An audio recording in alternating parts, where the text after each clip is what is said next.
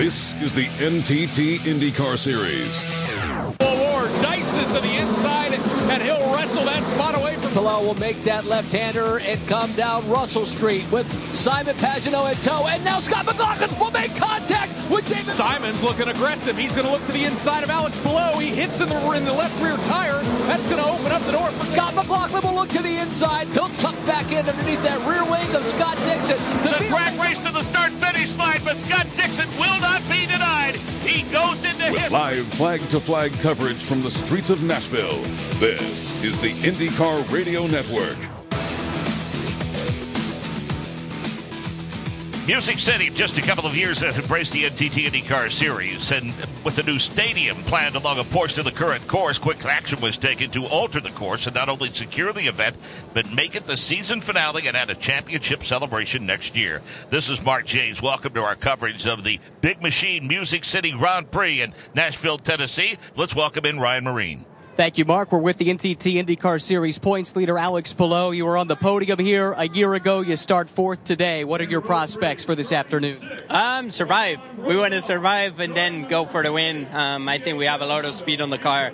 Car's been amazing. Team's been amazing all weekend and all year. So we'll try and do our best, maximize what we have today, but I'm feeling confident to go and fight for the win. Good luck today. Thank you. Alex Palou has finished in the top five in three of the first four street course starts here this season. Let's go ahead to Alex Wolf. Walking along with Josef Newgarden, getting pictures taken with fans. And Josef, earlier this week was your day here in Nashville. How do you end the week with a win at home? Uh, yeah, I mean it's going to be you know tough, you know tough to uh, sorry, we're, we're running through a crowd here and it's a lot going on. But um, yeah, it'll be a tough day. You know, it's Nashville. It's always difficult, but I feel like we got a great PPG car. Should have a good shot. Do you think that uh, being from here at home, you'll be uh, used to this uh, heat and humidity? Going to be a physical day out there. Yeah, yeah, it always is. It was last year, and it'll uh, it'll be a tough today. Wish you a good, safe day. That's Josef Newgarden. Yeah, look forward to it. Thanks, guys. And uh, Davey Hamilton, our driver analyst, joins us now. And Davey, tire strategy always part of these events. And we look at the designation to start the race. Grosjean, Power, Kirkwood, Newgarden running sixth through ninth. They're starting on the primary. Scott Dixon in 12th and Marcus Armstrong in 16th. Everyone else starting on the alternates. It's going to be an interesting day, Mark. We know the history of this race, the history of this racetrack, and what happens. The first year, we see Ericsson almost flip his car over completely backwards and, and fly in there. How it didn't break, we don't know. He ends up winning the race. Then you got Scott Dixon uh, naked six pit stops because of damage of his car. He ends up winning a race. So, a damaged car seemed to be the preferred car to win this race. But what it is, Mark, is pit stop strategy. Those drivers were able to come in with damaged race cars, not scheduled, fix their cars, but it put them in a good area, put them in a good pit uh, open and window to where they made fuel mileage to get to the end. Tires will play a big part of this. We'll see how how long these alternate tires last for these stints, but it's going to be an exciting day, Mark. And let's hear from your pole sitter, Scott McLaughlin. Ryan Myrehn. A pole sitter for the second consecutive year here on the streets of Nashville. It's Scott McLaughlin getting the adulation of the crowd, walking through the crowd here to your race car. You started on pole last year, had a pretty good run, didn't get the win. How could things be a little bit different here today? Uh, bit of luck, but you know we've got a fast car. You know, Dex Imaging Chevy's been great, so just a matter of uh, controlling what we can control. That's all we can do, and if we can uh, if we can make it happen, we will. And if not, come back next year and have a go. it's been a wild weekend from a weather perspective. Not a ton of running in the dry. Do you have a pretty good sense for what to expect with your race car in these hot, dry conditions today? Oh, it's just going to be humid. It's going to be tough physically. Really tough physically. I've tried to, I've tried to uh, hydrate as much as I can. From a uh, a tire perspective, it's going to be hard to. So like just to manage the, the manage the degradation and stuff. But uh, this place is crazy, man. So uh, excited for today. It's a zoo down here, that's for sure. That's the pole sitter, Scott McLaughlin. Uh, Davey, grip is always at a premium, but here it's not so much. I, I, don't think, or at least it doesn't seem to be a situation where the track's not rubbering up. Bottom line is, we hear a lot about racetracks being bumpy, and this one is about as bumpy as any of them. Yeah, it really is. It's it's bumpy the entire course. One thing that we cannot fix is the bridge. Mark, you go over it two times. We're going into town and then back out towards the stadium the expansion joints in that bridge is, is they're bumpy. But the good news is it doesn't slow you down. You're still wide open. You're hitting them. It's uh, you got to make sure you keep your feet on the pedals. But I'll give hats off to this Nashville team that puts this program together because some of the rougher, bumpier areas, they have re put some asphalt down, smoothed them out. Running the two seater this morning was actually not too bad. It just felt like a regular street course, which was a good thing, not over over the top bumpy. So um, it's just tight. It's 2.1 miles, a lot of single file. Especially when you got turns four, five, six, and seven, and eight all right together, and you go through there just one right after another, um, single file. It's a challenge to get through that area, and and um, it, it's just you got to be patient. We've seen that in the Indy Next race this morning. Um, you know, tempers flare quickly. There's a lot of blocking. There's a lot of uh, rubbing, and that's going to happen here in the IndyCar Series today. Uh, you mentioned pit stops, Davey. The, the couple of, I think, interesting uh, aspects of this pit road. When you come off of turn 11, you better have your mind made up because not only is it an abrupt entrance, it's pretty narrow entrance, and then upon exit, you're going to be tied right back into traffic with where they come through one and two. You know, that's a really good point, Mark, because – when you come in, you know, if the, the, whole field comes in, you're okay. But it's such a tight exit that you have to go to driver's right as soon as you leave the pits because turn one and turn two are right there, and they want to float into that where you come out of the pits. You almost need a spotter there at times because if you're going to pit and come out in traffic, it's going to definitely be a challenge. So uh, that's something to watch for. We've seen incidents happen there before and turn one and two is tricky anyways. We've seen Will Power, he overbroke just a little bit or underbroke, I should say. Got into the wall and turn uh, turn one just slightly, uh, but bent some suspension in one of the practice sessions.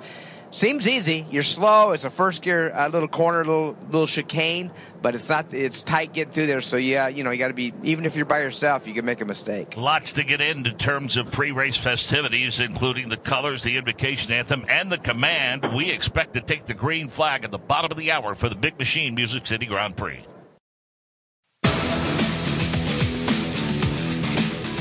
Uh, third time, the NTT IndyCar Series will compete on the streets of Nashville. And Davey, as we've talked about all throughout the weekend, uh, last year we learned uh, some plans uh, to build a new stadium. First thought was, what's going to happen to this event? Well, the powers that be acted quickly, huh? Yeah, they did, and they already have uh, a new route. It's going to be in town. And by the way, Mark, going to go down Broadway, so the busiest street in Nashville, where all the bars and the parties are, wherever he wants to be.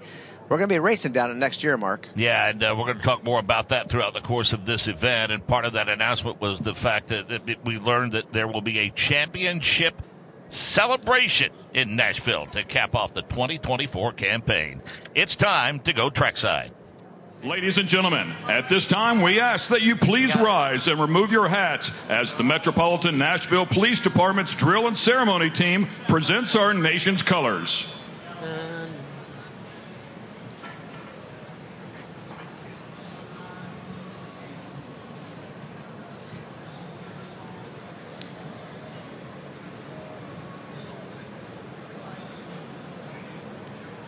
Please remain standing as IndyCar Ministries chaplain Jason Holt offers today's invocation. Father God, we thank you for the gift of life, for creating such an amazing place for us, as well as the freedoms to pray openly and gather freely, only through the sacrifice of so many brave men and women. And so today, God, we ask for your blessing over our events, that you would be with our drivers, our teams, safety personnel, and these great fans for an exciting yet safe day of racing. But most of all, Father, we say thank you for the hope and love available to all through the cross of Jesus Christ. Amen. Here today to honor America with the singing of our national anthem, please give a Nashville welcome to the Jay DeMarcus All Stars, Jay DeMarcus, Jason Scheff, and Jason Crabb. Oh, say, can you see by the dawn's early light. What so proudly we hailed at the twilight's last gleaming, whose broad stripes and bright stars through the perilous fight o'er the ramparts we watched were so gallantly streaming, and the rockets red glare, the bombs bursting in air, gave proof through the night that our flag was. still there. Oh, say does that star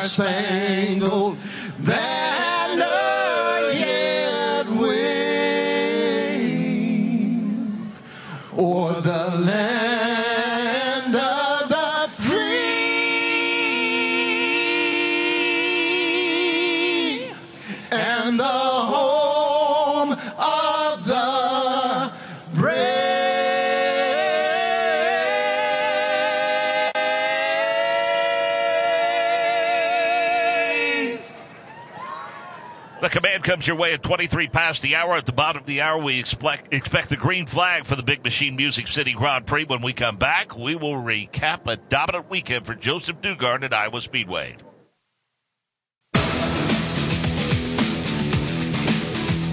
He's become the oval master, Josef Newgarden. Nowhere was that on more display than a couple of weeks ago at Iowa Speedway. Here's how it all sounded on IndyCar Radio.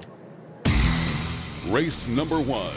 Green flag flies, a side by side battle, setting up for turn number two. They're going three and four wide at mid pack up front. Everybody minding their P's and Q's. It's Will Power, your race leader, down the back straightaway ahead of Scott McLaughlin. Mark biggest mover was Ryan Hunter-Reay. I think he passed seven cars at the green flag. Yeah, I had my eye on that too, Nick. He was shot out of the proverbial cannon. Meanwhile, about a five car length advantage for Will Power at the completion of lap one. It stays side by side into turn number two, Nick Yeoman. Newgarden's going to get to the inside. He'll wrestle away that second spot, and now he'll set his sights on the race leader, Will Power. Power with three lap cars ahead of him. They'll all move to the outside to try to get around Benjamin Pedersen. But Mark, you could throw a blanket over the top three.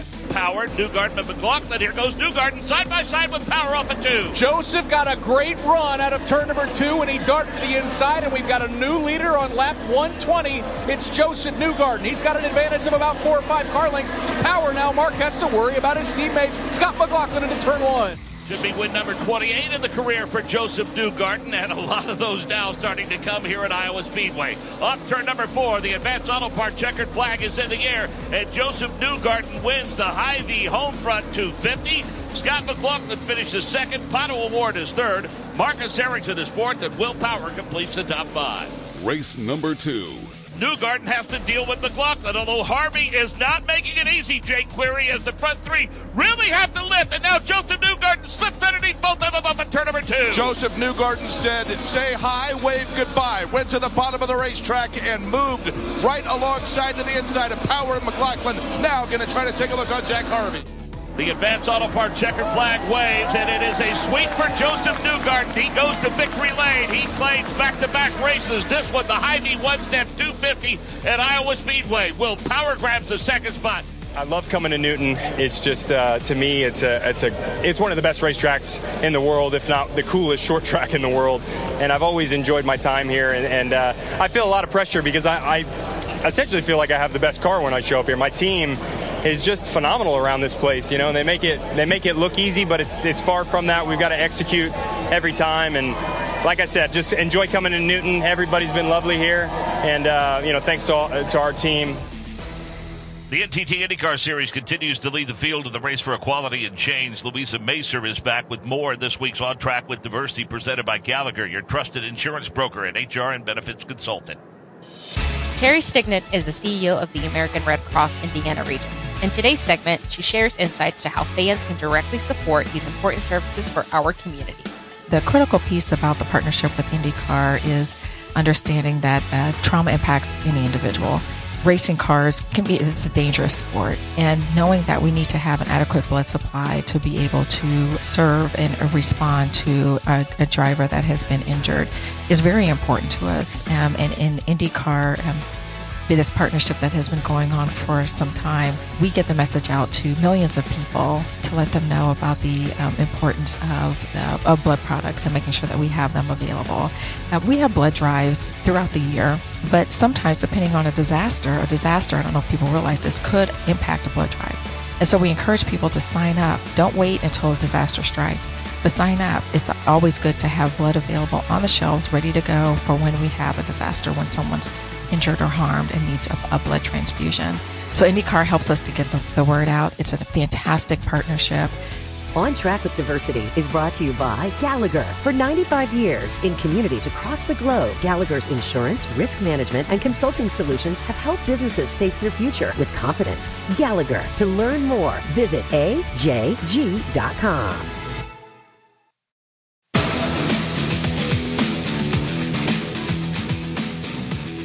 And welcome back. It's time to go trackside to get the Big Machine Music City Grand Prix underway.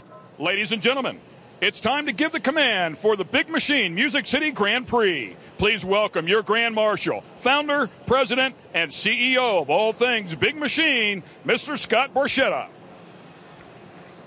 Welcome to Nashville. And on behalf of all things Big Machine, Big Machine Records, Big Machine Distillery, Big Machine Spike Coolers, Big Machine Racing, welcome to Nashville and welcome to the Big Machine Music City Grand Prix.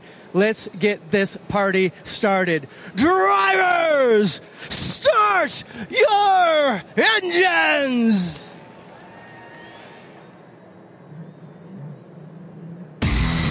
Here's today's NTT IndyCar Series starting lineup, presented by Advance Auto Parts. Row 14. Ryan Hunter-Reay, United States. Row 13. Devlin DiFrancesco, Canada. Benjamin Pedersen, Denmark and United States. Row 12. Sting Ray Robb, United States. Agustín Canapino, Argentina. Row 11. Jack Harvey, United Kingdom. Santino Ferrucci, United States. Row 10. Marcus Ericsson, Sweden. Rinus VeeKay, the Netherlands. Row 9. Callum Ilott, United Kingdom. Helio Castroneves, Brazil. Row 8. Marcus Armstrong, New Zealand. Graham Rahal, United States of America. Row 7. Felix Rosenqvist, Sweden. Christian Lundgaard, Denmark. Row 6. Scott Dixon, New Zealand. Linus Lundqvist, Stockholm, Sweden. Row 5. Alexander Rossi, United States. Josef Newgarden, United States. Row 4. Kyle Kirkwood, United States. Will Power, Australia. Row 3. Romain Grosjean, France. David Malukas, United States. Row 2. Alex Palou, Spain. Colton Herta, United States. On the outside of row 1. Patricio O'Ward, Monterrey, Mexico. And starting on the pole. Scott McLaughlin, New Zealand. Today's starting lineup is presented by Advance Auto Parts, the official checkered flag of the NTT IndyCar Series. Time to check in with our pit reporters to see what stories they will be following throughout the course of this race. Pleasure as always to welcome in for the first time this weekend, Georgia Hedeberry. Well, thank you very much. Down in my section around pit in, I have my eye on Chip Ganassi Racing American Legion machine of Alex Palou. Four wins on the season, one of them right on the streets of Detroit. And it's hard to deny the powerhouse that Chip Ganassi Racing is right here on the streets of Nashville. Back to back wins with Ericsson in 2021 and Dixon in 2022. So, with the momentum Palou's carrying from his third in Iowa, a third here last year as well, he's going to be exciting to watch. A little bit farther down pit lane, we welcome in Alex Wolf. Alex, what are you watching? Well, George, I'm keeping an eye on the 2022 Indy Next champion, Linus Lundqvist, getting the opportunity of a lifetime with Meyer Shank Racing in the 60 car, filling in for Simon Pagenaud, still recovering from that crash during practice on Saturday morning at Mid Ohio Sports Car Course. And he hit the ground running literally 11th in the Friday practice session, made it through the first round of qualifying on Saturday, lines up in the 11th position, and now comes the hard part. His big source of concern live pit stops. The only live pit stop experience he has at the Rolex 24 at Daytona. A vastly different world as far as that goes from the NTT IndyCar Series. His goal is to keep his nose clean, finish all the laps, and be running as far to the front as he can as we get more drama going on during the pre-race, at least at the Command to Fire Engines. And for more on that, here's Ryan Myrehn. You're exactly right, Alex. Will Power had some radio issues on the grid. The team had to scramble. They actually pulled him him out of line, and so the other cars could leave the grid and head out onto the racetrack. They got the radio issues resolved. Then they had to get Will in the car, get him all strapped in, get the head surround in position, and then get the car fired. It took quite a bit of time. He barely got out before the field came around to complete the first pace lap, but the Verizon machine is on the racetrack now. That is the good news. Will Power qualified P7, but certainly had his heart in his throat here this er, early on in this race, even before the race gets started with those radio issues down on the grid. All right, a uh, little bit over two miles in length, 11 turns. We're going to toss it around like the proverbial hot potato because that's just what it is. Uh, when things get start, when things settle out at the start, we'll describe that in a minute. First of all, we want to set up the switchback that is one and two, then a short little jaunt to turn number three, which is a right-hander, and then a long haul over the Cumberland River, and they set up for turn number four, a troublesome spot, and that's where they come into the view of Jake Query. Yeah, and I'll tell you what, Mark, this is an area of the racetrack track that is very narrow because essentially what it is, as we mentioned earlier, if you think of it as a musical note, that's the way this track is laid out. This is the small square in the top left, if you will. It is over the Cumberland River in Nashville, Tennessee, and they simply go around a squared area, a lefty of turn four, a right of turn five, and then a six seven combo, which are both very quick after one another, left handed turns. Then they take the right handed turn that is turn number eight. That puts them back onto the Korean veteran, the Korean War Veterans Memorial Bridge and back into the area of the stadium. When they do that, they then come into the view of Michael Young. And Michael, the turn nine area that you will be watching is another one that can be very, very tricky in Nashville, Tennessee. Oh, it's going to be a hot corner like the hot chicken here in Nashville. They'll come down off of the bridge and make their way down Shelby Avenue. A 90 degree left hander, a huge runoff to driver's right if they do miss that turn. If they make that turn but don't make it good enough, they've got tire barriers to driver's right. It's going to be tight. This is where the start of the race will happen at the bridge and then down here into turn number nine. You can go too wide, but it's extremely tight. This corner is one of the toughest we have in all of the 2023 campaign. They'll then file off that left-hander, turn number nine, and then they will streak down into turn number 10. It's a, it's a short jaunt, but one that they could possibly make a pass on, as we saw earlier today. And then they'll come into the view of our very own Nick Yeoman. Good Thank afternoon, you. Nick. Uh, hello, Michael. Turn number 10 is a left-hander, a 90-degree left-hand turn, tire barriers to the inside, or to the outside of that corner. To the inside is the entrance to pit lane. Pit lane runs parallel to the uh, front straightaway and turn 11. Turn 11 is where Scott Dixon had problems yesterday in qualifying. Caught the inside retaining wall. It shot him back across the racetrack where he pretty much ruined the right side of that PNC Bank Honda. But turn number 11, another good passing opportunity. It is 90 degrees in uh, angle as well. Mark James, once they roll out of turn number 11, it's a short little front straightaway where hundreds of thousands of fans have gathered. They're set to see racing here on the streets of Nashville as we are just one lap away from starting the third annual Music City Grand Prix. And as rough as Mother Nature was on the proceedings yesterday, Davey Hamilton, uh, while, while, it's on the buggy side, there's plenty of sunshine and blue skies. No threat of weather being an issue today. No, today looks great. As you said, very humid out, very hot. Heat, heat index over 100 degrees for these drivers. It's going to be hot, but these fans are here to watch. It's going to be a great race.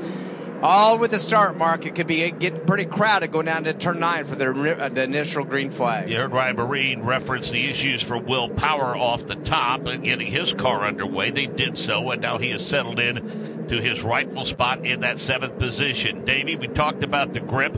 We do notice on our multi-screen monitor that over the course of the weekend, some marbles have accumulated in some potentially tricky areas. Yeah, and what happens when we have uh, the softer compound tires, the alternate tires, they tend to wear out quicker. That means marbles. That means they, the, the, the debris off those tires get gets offline. When you go offline and you get in those marbles with your new tires, it's hard to get them off grip goes away, traction's just not there, takes a little bit to get them clean. That could cause some problems. And down into the two great passing zones after off each end of this bridge, Mark, pretty tight. You got to go through almost single file. So they're going to be going three wide into those corners, but you got to know they're going to go one wide once they get to it. Going to be interesting to see how 27 cars handle getting in formation before they head to the bridge because we had some trouble with the race in the Indy Next uh, presented by Firestone, although they seem to be in pretty good formation now as they reach the crest of the hill. I say that, and apparently Davey looks like the rear of the field had not caught up. Matter of fact, look, about six rows were in good shape, but Davey, we're going to have to go around again. Yeah, what happens, Mark, is it's not that you know you're going through turns four through eight, very tight, very you know single file through there. Soon as you get off eight, they got to start going double file, getting lined up with 27 cars to do that. Very difficult. So the front row has to really go slow. I mean, just creep over that bridge until everybody gets lined up, then start picking the speed up once they get to the top of the bridge before that green flag. To give you an idea of the difficulties of this layout, Davey, we start in one place. We will restart uh, at the approach to turn number 10 before they clear 11 to the green flag, and then we'll finish off of turn number 11 at the finish line.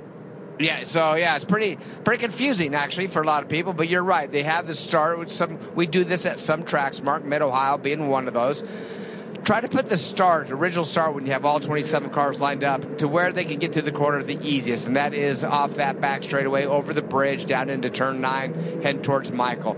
It's it's the best place. But then the restarts is going to be, you know, uh, turn nine, I should say, for Michael, and then turn 10 you come off that, that's where the green comes out. But the start finish line, the actual start or finish line, is in between turns 11 and turn 1 on a completely different straightaway. So we'll try to keep everybody informed and updated on where the, the drivers are and where those start and restart zones are. Yeah, so to recap, we have a start, we have a restart, and we have a finish line. All three yeah. on this 2.1 mile course. So we'll see how they do getting in formation this time. Scott McLaughlin is your pole sitter.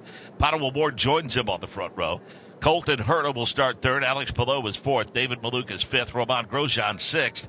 Power, Kirkwood, Newgarden, Rossi, the top 10. Quickly to Jake Query. Jake, the problem with the portion that you're covering, it's a little hard for them to get paired up going through that tight confine of the racetrack. Yeah, that's exactly right because it's basically single file as you work your way, particularly in six and seven. You can make a little bit of a move before getting to that area if you so choose, but it is dicey. But onto the bridge, Mark, is where they will start to form in those rows of two and see if the back of the field can get up there as well. And uh, they crest the hill now, and the formation looks much better, although there are still cars well out of line trying to get caught up. We're waiting to get the signal, and the green flag flies, and Scott McLaughlin takes P1 into turn number nine. Scott McLaughlin has Pato O'Ward right behind him. Colton Herta, the big mover. Lots of brake smoke behind. The field cleanly through. Everybody's made it down into turn number 10. Scott McLaughlin, your race leader, into turn number 10. And that bright red and white car, his advantage about three car lengths over Pato O'Ward. He runs second. Third is Colton Herta. Boy, they are dicing it up from about 10th on back. Guys like Newgarden and Kirkwood going wheel to wheel.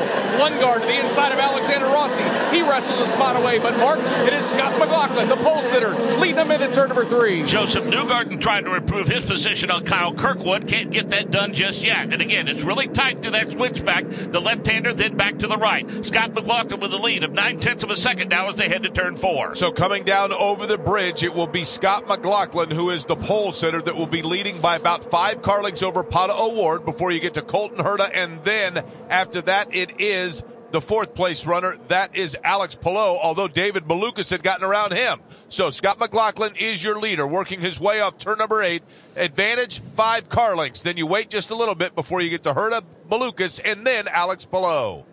He was a pole sitter last year, finished a runner up position. Scott McLaughlin makes his way down into turn number nine for the second time. Lap number one complete. Pato O'Ward about four car lengths behind. Then Colton Herta six car lengths behind. David Malukas right there. Then Alex Palou, he lost a position or two. Romain Grosjean, they're your top five. Yeah, it was really calm through about the first four or five on that opening lap. And then from about fifth on back, they were all over each other into turn 11. Things look a lot nicer this time by. It's McLaughlin, O'Ward, Herta, Malukas, and Palou, the top five.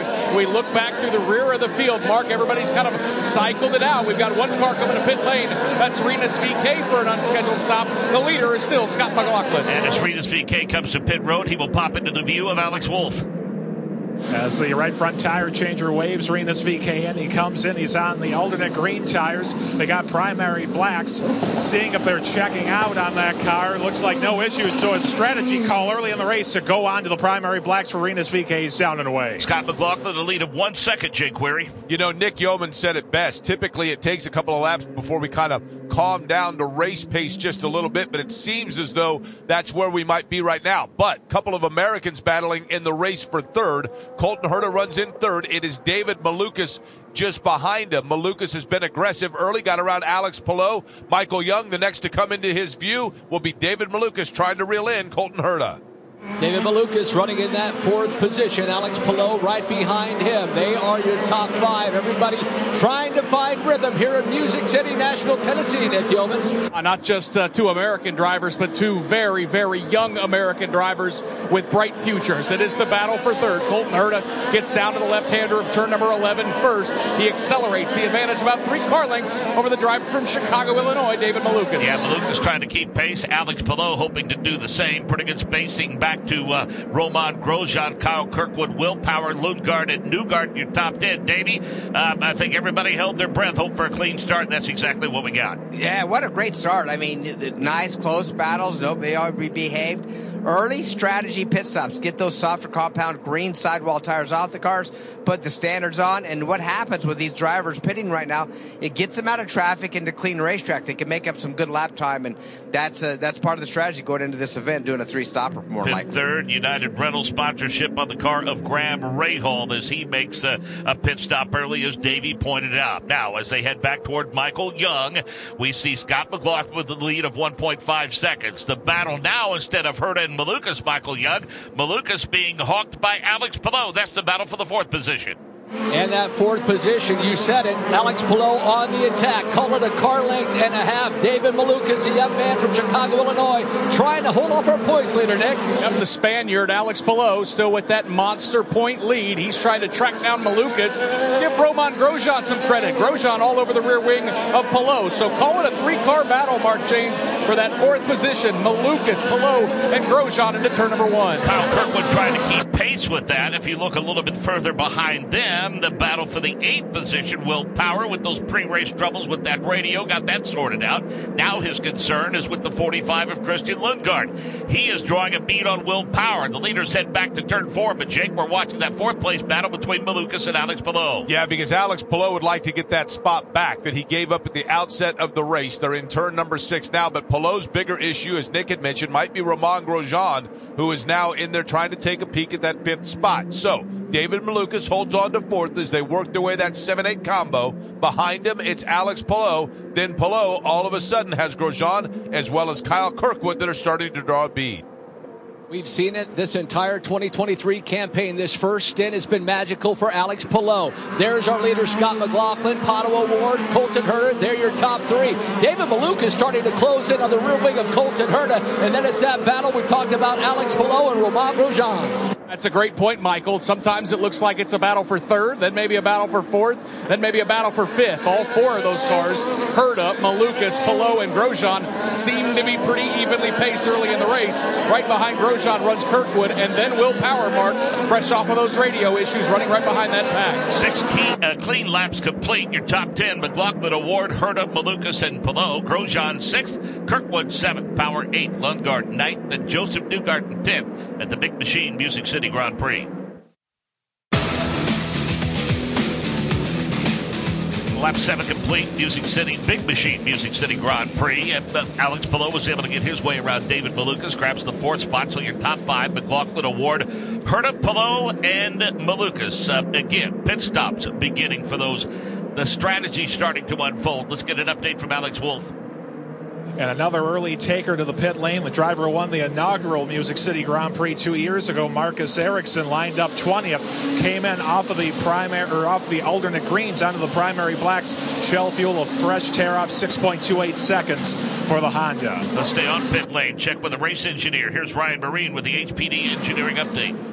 Now, today we get a chance to speak with Dan Layton, who is the uh, media manager for Honda Performance Development. Everyone, I'm no happy to be back here in Nashville, but Honda especially so. Both of the previous two runnings of this race were won by Honda powered drivers. Yeah, that's correct. We're trying to keep that streak going, and also we won every street temporary street course race so far this year. We want to keep that streak going and add to our manufacturers championship lead. That's that's our three goals for today. An atmosphere like this, bringing the race to the people, how important is that from a marketing perspective for Honda? Yeah, obviously this, the Mid South is a big market for Honda. We love being here. It's great to see a good crowd. We got some fantastic weather today after a couple of days of rain, so uh, looking forward to a really good race. Looks like it's turning into a real strategy contest today too. We're all happy to see the sunshine, that's for sure. Thanks, Dan. Thanks, Ryan. Updates of Pit Road brought to you by Shell, the official fuel of the NTT IndyCar Series to Georgia Henneberry. Hello, getting around David Malukas. He is told by his team, great job getting around Malukas, but he is also told multiple times, make sure to take care of those tires, something that I'm sure many teams are telling their drivers at the moment. Alex Wolf. And we just saw another pit stop going off of the greens and onto the blacks. This time the seven car for Arrow McLaren. The Chevrolet of Alexander Rossi came in. Firestone tires, Shell fuel, a clean pit stop for the McLaren crew. And uh, Herta now has Alex Palou in, in his mirrors. And uh, we saw Alex Palou take his time, work his way around David Malukas. And now Michael Young He's got uh, Colton Herta firmly in the crosshairs. About a car length and a half behind is Alex Palou and Colton Herta. Then Romain Grosjean just got around David Malukas. So a lot of battling just outside those top two drivers, Nick. Boy, but Michael, you made such a great point moments ago about how good Alex Palou has been on these early stints, and he's doing it again as they touched on. Got around David Malukas, and now putting the pressure on Colton Herta. Mark that battle for third, separated by just about three car lengths as they bend to the left and the right of turns one and two. Uh, still pretty good battles all over the racetrack. David Malukas, Kyle Kirkwood. That is the next really, really good battle, although Palou is starting to draw a bead on Herta. McLaughlin, O'Ward continue to pull away as they head back to Jake Query. Yeah, as a matter of fact, let's take a look back in at that battle between Colton Herta and Alex Palou as they work their way down off the bridge. That means that, of course, the inertia is there. Romain Grosjean taking a look at it into turn six and seven. That battle still has Alex Palou trying to reel in Colton Herta. They work their way through turn number seven, setting up for turn number eight. Grosjean again behind him with Malukas and Kirkwood. That is bunching up as well. But let's take that look back in as they work their way now over the bridge. Colton Herta, two car length advantage, and he has it right now over the car behind him of Alex Palou. Pit stops continue. Georgia Henneberry. Well, strategy starting to unfold for the number six Arrow McLaren of Felix Rosenqvist. The green tires came off, the black Firestones came on, a splash of fuel, and he was down and away. How about Ryan Myrehn? Expecting to see David Malukas in shortly. Just got a late call to make it to the pits. They've been talking to David on the radio, his Dale Coyne Racing team, to ask him if he can hang on a little longer, and he said no. He's about to come around the bend in the pit lane, and we expect to see the Chicago native second year driver any moment now. First Fast Six qualifying effort of the season. He was told before the race, it's our best qualifying effort. Let's make it our best finish as well. David Malukas is in. He goes off the greens that he has not been happy with. Little delay, but a seven and a half second stop for the 18 crew. Uh, good call, uh, Ryan Myrehn, in welcoming David Malukas to pit road. And Davey, there's a no man's land that you experience on those alternates. And uh, David Malukas, despite what the team was telling him, David Malukas is the guy in the cockpit. He's the one that feels that ultimately knows what he needs to come to pit road. Yeah, lap 12. I mean, that's basically the number. I mean, we've seen drivers come in from lap four now to lap 12, they start you watching some of these cars sliding around. We see Malukas come out right in front of VeeKay, who made one of those earlier stops. Does seem that these softer compound tires just degrading very quickly. I got to remember the top four are still on those right now. McLaughlin, O'Ward, Herta, and Palou. One thing, when you have a good handling race car, it's easier on those tires, no question about it. And that's what the leaders are just trying to stretch out some time before they make their first stop. So yeah, that was my next question. Okay, one through fourteen, they have yet to stop, and we see Malukas lap eleven, Lundgaard lap ten. So uh, how much longer do you think before we see these guys on this other strategy? Michael Young uh, some kind of problem for David Malukas. Guys, I saw him wiggling as he came down the bridge down into turn number nine. The back wing is off of that car now, smoke coming off of that engine. Problems for David Malukas. He sits in the runoff here in turn number nine. Uh, lap number 12, McLaughlin, O'Ward, Herta, Palou, and Grosjean, the top five. Kirkwood, Power, Newgarden, Dixon, Armstrong, the top 10. Single car incident involving David Malukas at the Big Machine Music City Grand Prix. 13 laps complete. McLaughlin O'Ward, Herta, Palou, Grosjean the top five. Kirkwood, Power, Newgarden, Dixon, Armstrong the top 10. Davey Hamilton. A strange set of circumstances given the replay we saw with the incident involving uh, David Malukas. Yeah, trying to look right now. Looks like, uh, you know, the rear wing, he comes over the bridge, and I mean, I know it's bumpy. The rear wing just broke off. Literally, it didn't look like he hit anything at all. He came to a stop. There wasn't looked like a turbo fire. What happens is sometimes if you shut the car off immediately, there's still fuel in that turbo. It could catch on fire, and it looks like it created a little bit of a fire, got the cowling hot. We'll have to check into that. But literally, he hit nothing. The wing broke off as he came off the bridge from the transition from the bridge to the land. It's concrete to asphalt And it just failed, and, and good job for him. I mean, that's a right-hander. You're going high speed, man. He's lucky he didn't spin out right there and hit something. Thanks for listening to the NTT IndyCar Series all across the country on these great radio stations: WWGO in Charleston, Illinois, WPAG in Burlington, North Carolina, at 102.5 and 106.3. The game in Music City, Nashville, Tennessee. Quick update from Michael Young.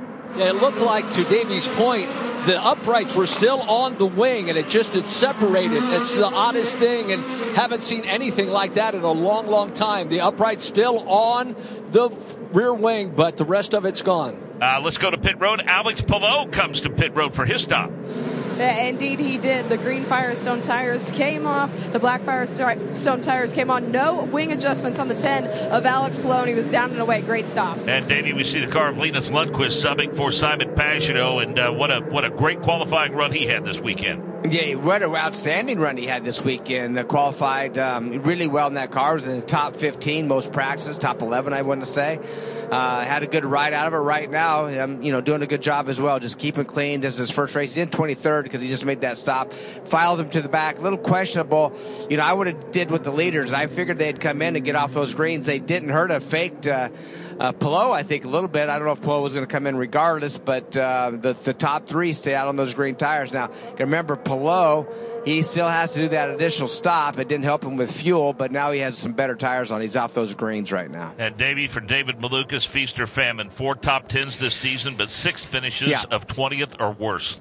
Yeah, just a tough year. You know, he made that announcement that uh, that he's going to be leaving that team and going somewhere else. We don't know where that is. It seems like it's already put in place. But uh, what a great driver! What a great kid! It was great seeing them uh, um, having some success. Really, Mark. I mean, that Coyne Racing team needed a little shot in the arm. They just haven't had really any success with him or Sting Ray Robb, and so. It was good seeing him run up front and just having a failure like that. I, I'll promise you the IndyCar series is going to look into that because usually the rear wings don't fail like that as they're coming down getting ready for the green flag, Mark. McLaughlin, O'Ward, Herta, Grosjean, Kirkwood. They'll climb uh, back through the gearbox and uh, we'll get this restart underway. A couple of cars jockeying for position among them. Colton Herta, Romain Grosjean side by side. Uh, Grosjean just uh, got around Colton Herta and Kyle Kirkwood as well. In fact, Colton Herta is getting bounced to the outside wall. Will Power shoves him wide. Newgarden gets around. So does Scott Dixon.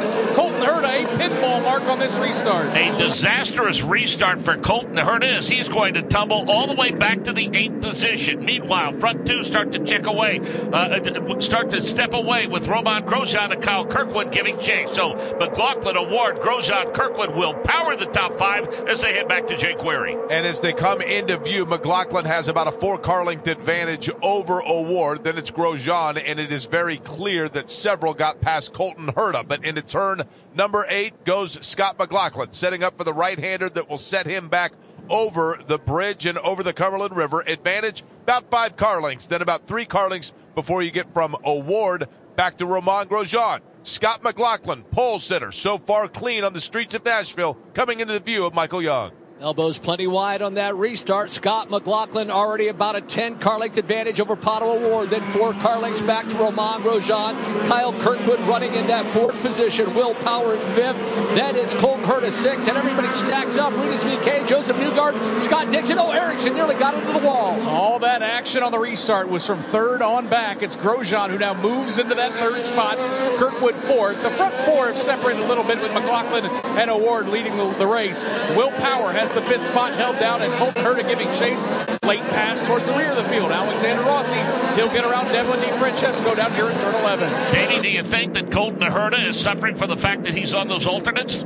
Yeah, for sure he is. And then he just had a, he kind of jumped his start. He had to get back behind Pato O'Ward. When he did that, Grosjean, Power, and actually Newgarden actually all got by him. But then Newgarden, uh, he should have just filed in behind his teammate and went through turn one, side or nose to tail. He tried to go side by side, almost put both of them in the wall. That's him and Power. And when he did that, he lost all momentum and let Colton Herta get back back around him. And again, there's plenty of uh, close quarters racing. We'll go back and mention Colton Herta, Jake Query. Power has fifth, Herta and VeeKay giving chase toward him. Yeah, VeeKay is right on the rear wing of Herta. As a matter of fact, as they work their way onto the bridge off of turn number eight. Herta, though, starting to draw a beat again on Will Power. So pretty good battle that you're looking at right now, Michael, talking about the fifth place running Will Power, followed by Colton Herta, and then the seventh place running Rinus Colton VeeKay. Herta locked him up, nearly put it into the wall. Colton nearly got collected. Rinus VeeKay now trying to get around him. Nick. Boy, he locked him up. He's really having troubles on those alternates. So we'll see if Herta can gather it back up here in turn number 10.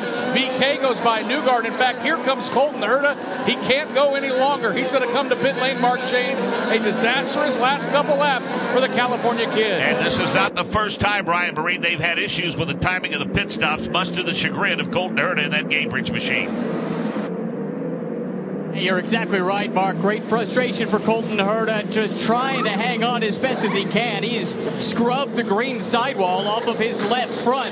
The fuel is in, the tires are in. Oh, but the right rear problems with it. Big delay. They had to lift him up again. 9.6 seconds for Colton Herta's pit stop. Uh, Davey, pit stops have been an adventure, unfortunately, for uh, Colton Herta's team this yeah. season. Yeah, and then you know what happened there? He should have came in early. Obviously, his right front tire, Ryan could probably look at it. It's to the cords. It ripped completely apart. That tire was going to come apart and blow apart if he didn't pit. So, um, you know, he had no choice but to come in, and he just he was plumbing to the back.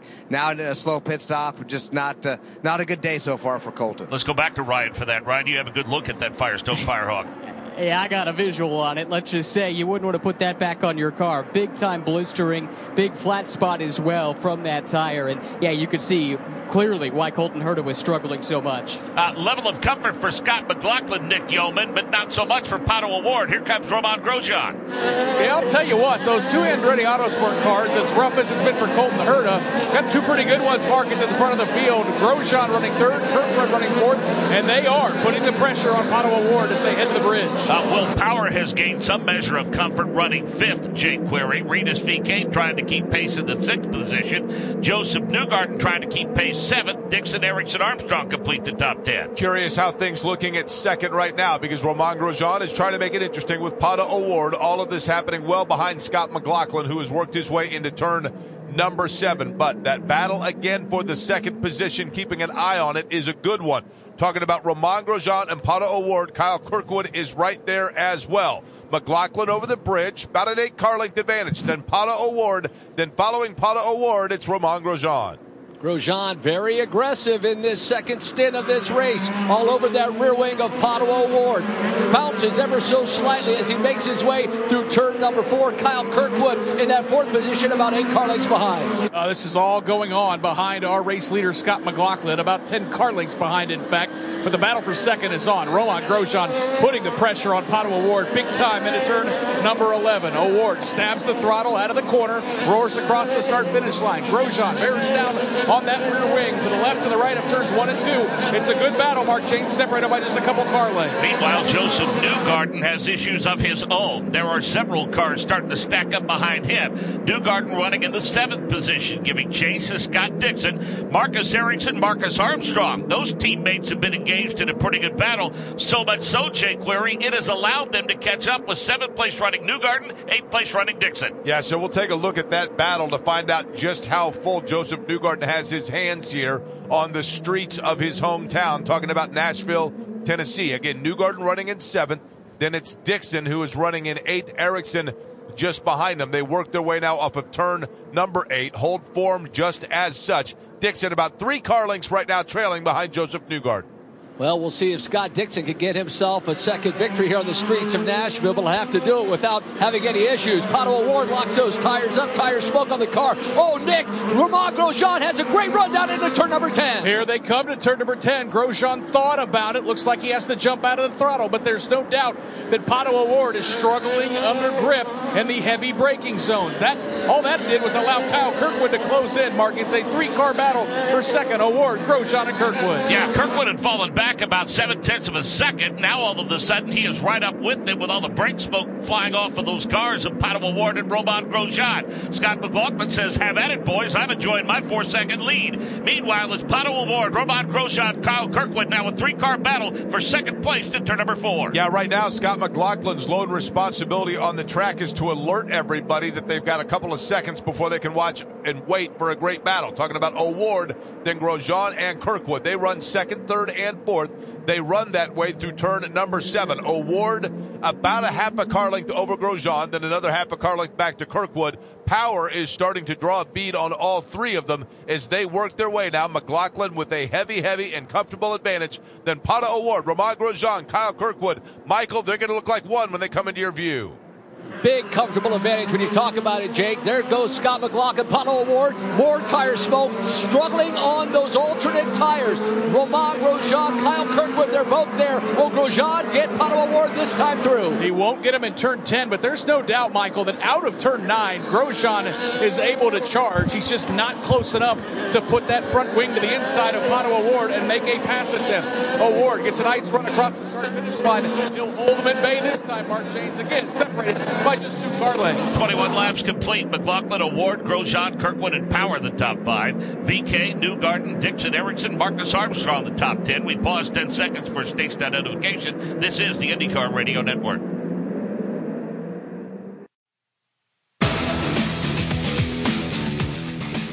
Want to thank McAllister's Deli for providing lunch to IndyCar Radio today. A fresh new app, bigger, better, sweeter rewards. Talking 10 points for every dollar. Free tea and sign up just because treats. The best part, you choose when and where to use your points. Download the McAllister's app.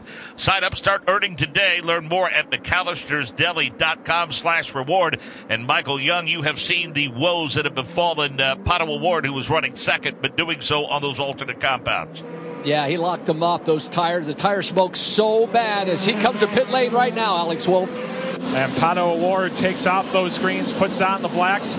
They're signaling towards the left front, and he takes off. And it looks like they are showing definite wear and tear with those Firestone greens that have come off. More pit stops with Georgia Henneberry. His Arrow McLaren teammate Felix Rosenqvist also coming to pit lane for his second stop of the day already. Firestone Blacks came off, and Firestone Blacks went right back on. Updates from Pit Road brought to you by Shell, the official fuel of the NTT IndyCar Series. And Davey, from our multi-screen monitor, yeah, that, that right front on the car of Pato O'Ward looks just like looked just like Colton Herta's. Yeah, once you lock that up, especially going into turn nine, heavy braking right there. You're hard on that right front tire, and it just once it gets hot, blisters like that, boy, it just doesn't want to turn anymore.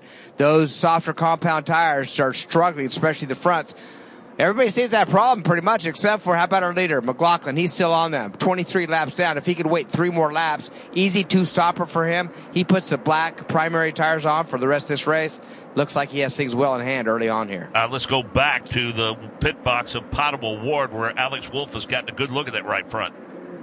And the Firestone engineer is looking at it as well, and you can almost see how that right front tire is cambered because right now, brushing his uh, middle finger along that is the Firestone engineer, and you can see the fraying where that lockup was going on, and that tire was starting to get flat spotted a little bit and coming apart.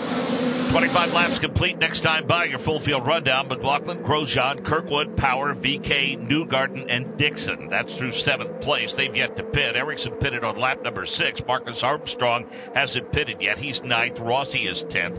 Lundgaard is 11th. DeFrancesco is 12th. 13th is Helio Castroneves. 14th is Ilott. 15th is Rahal. 16th below. 17th Lundqvist. 18th Ferrucci. 19th Hunter-Reay. 20th Canapino. 21st Harvey. 22nd Robb. O'Ward is 23rd, Herta 24th, Benjamin Pedersen 25th, Felix Rosenqvist 26th, David Malukas is 27th out of the race, Davey. He was in contention, but a strange set of circumstances took him out of the race on lap number 11. Yeah, that's right. And then, you know, it's luck of the draw here. You have to have a, you know, pit strategy just right. We're already seeing it. Those that pitted under green, under under cautions, and we see right now our leader's coming in for uh, for this first pit stop right now. That's McLaughlin. And let's go to Ryan Myrehn, who will welcome him to pit road. Ryan, he has led all 24 laps so far pole sitter for the second straight year, Scott McLaughlin. He's been on a nice run of form in qualifying. Each of the last four races, he has started second or better. Scott McLaughlin made those green tires last while out in front. He's going down to the primary blacks, waiting on the fuel. It is in. It's a quick stop, 6.7 seconds for Scott McLaughlin. And because of the fact where this pit exit is, Nick Yeoman, do you have a look at that pit exit? Can you see if there's any traffic that are that's holding up McLaughlin? Oh, Mark, he just came out in a boatload of traffic. They'll be going across the bridge now, but you'll see it. I mean, there are a ton of lap cars right in front of our former race leader. And Davey, we talked about it right off the top. Both entry and exit here are probably more precarious than in any other racetrack. Yeah, you got to really be careful. Matter of fact, when I seen uh, Pato O'Ward pill off, I thought Newgarden was going to get in the back of him. You you, you as soon as you come off of turn 10, it's you got to immediately go into the pits. And that guy behind you, if he's close, he may, you know, there's opportunity to run into the back of him. And then, as uh, as Nick just said, when he came out, a gaggle of cars, and he had to try to find his way in the middle of them. Now he's going to find himself in traffic right now, but uh, still in good shape because by the time everybody cycles out, he should cycle his way back towards the front of this field. Uh, but for now, that hands the lead to Romain Grosjean with Kyle Kirkwood giving chase. Will Powers currently running in the third position, and pit strategy stopping on lap number three has put Rita's VeeKay in good position for now. Josef Dugard is up the fifth, Scott Dixon sixth,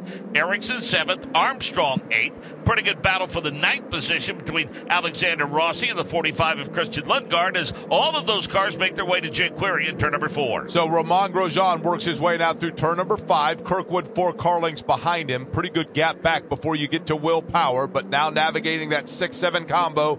Romain Grosjean, DHL machine looks good, looks low into turn number eight now. About a four car length advantage over Kirkwood. Then you wait, Michael. It's about an eight to ten car length gap back between Kyle Kirkwood and the third place running Will Power.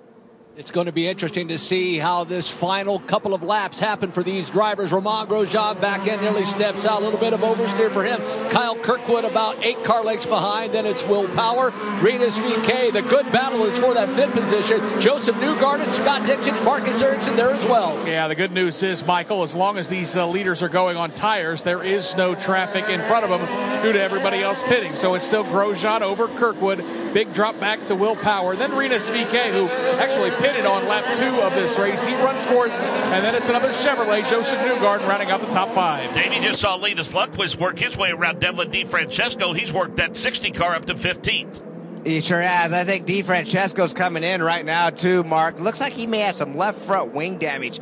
I don't see him going to change it right now. He's in his pit box, but that left front wing when he's up to speed is dragging the ground. Yeah, there's some issues for Devlin DeFrancesco, and he uh, heads to pit road to the attention of his crew. That 29 machine is there, and Devlin DeFrancesco stalled it momentarily. A pretty slow exit. Looks like Ryan Hunter-Reay coming out with him, Davey. So uh, that pit window certainly is open, especially for these drivers who have yet to pit.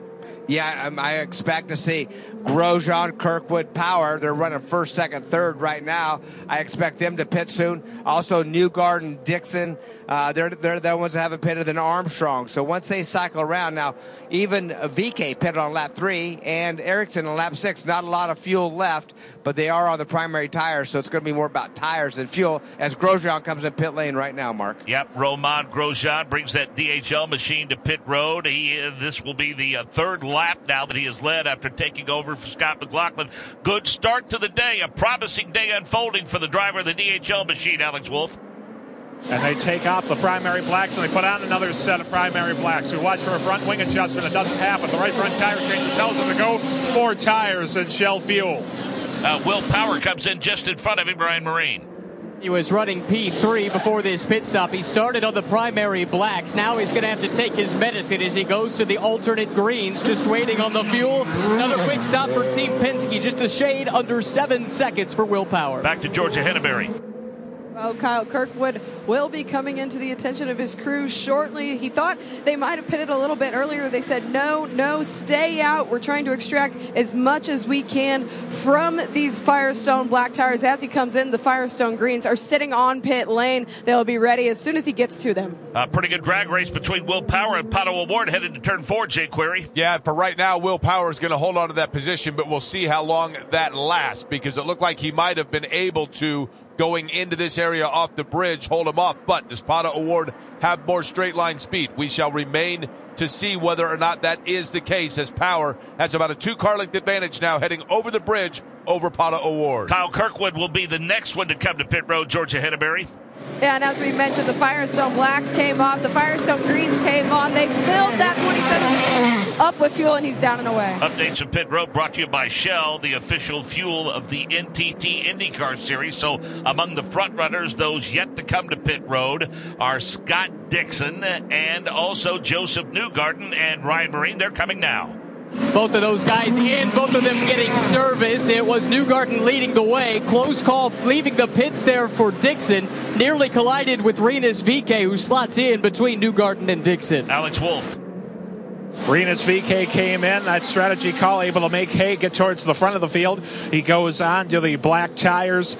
We also see Marcus Armstrong in the pits as well, along with Graham Rahal getting busy here in the middle of the pits. Davey, how about that call? Rinus VeeKay came in on lap number three and just came back. He just came back. Yeah, you, you, know, he was in that window. The green tires for VeeKay. I mean, has he ran the? I think he started on the greens, got him off immediately. He's on the blacks.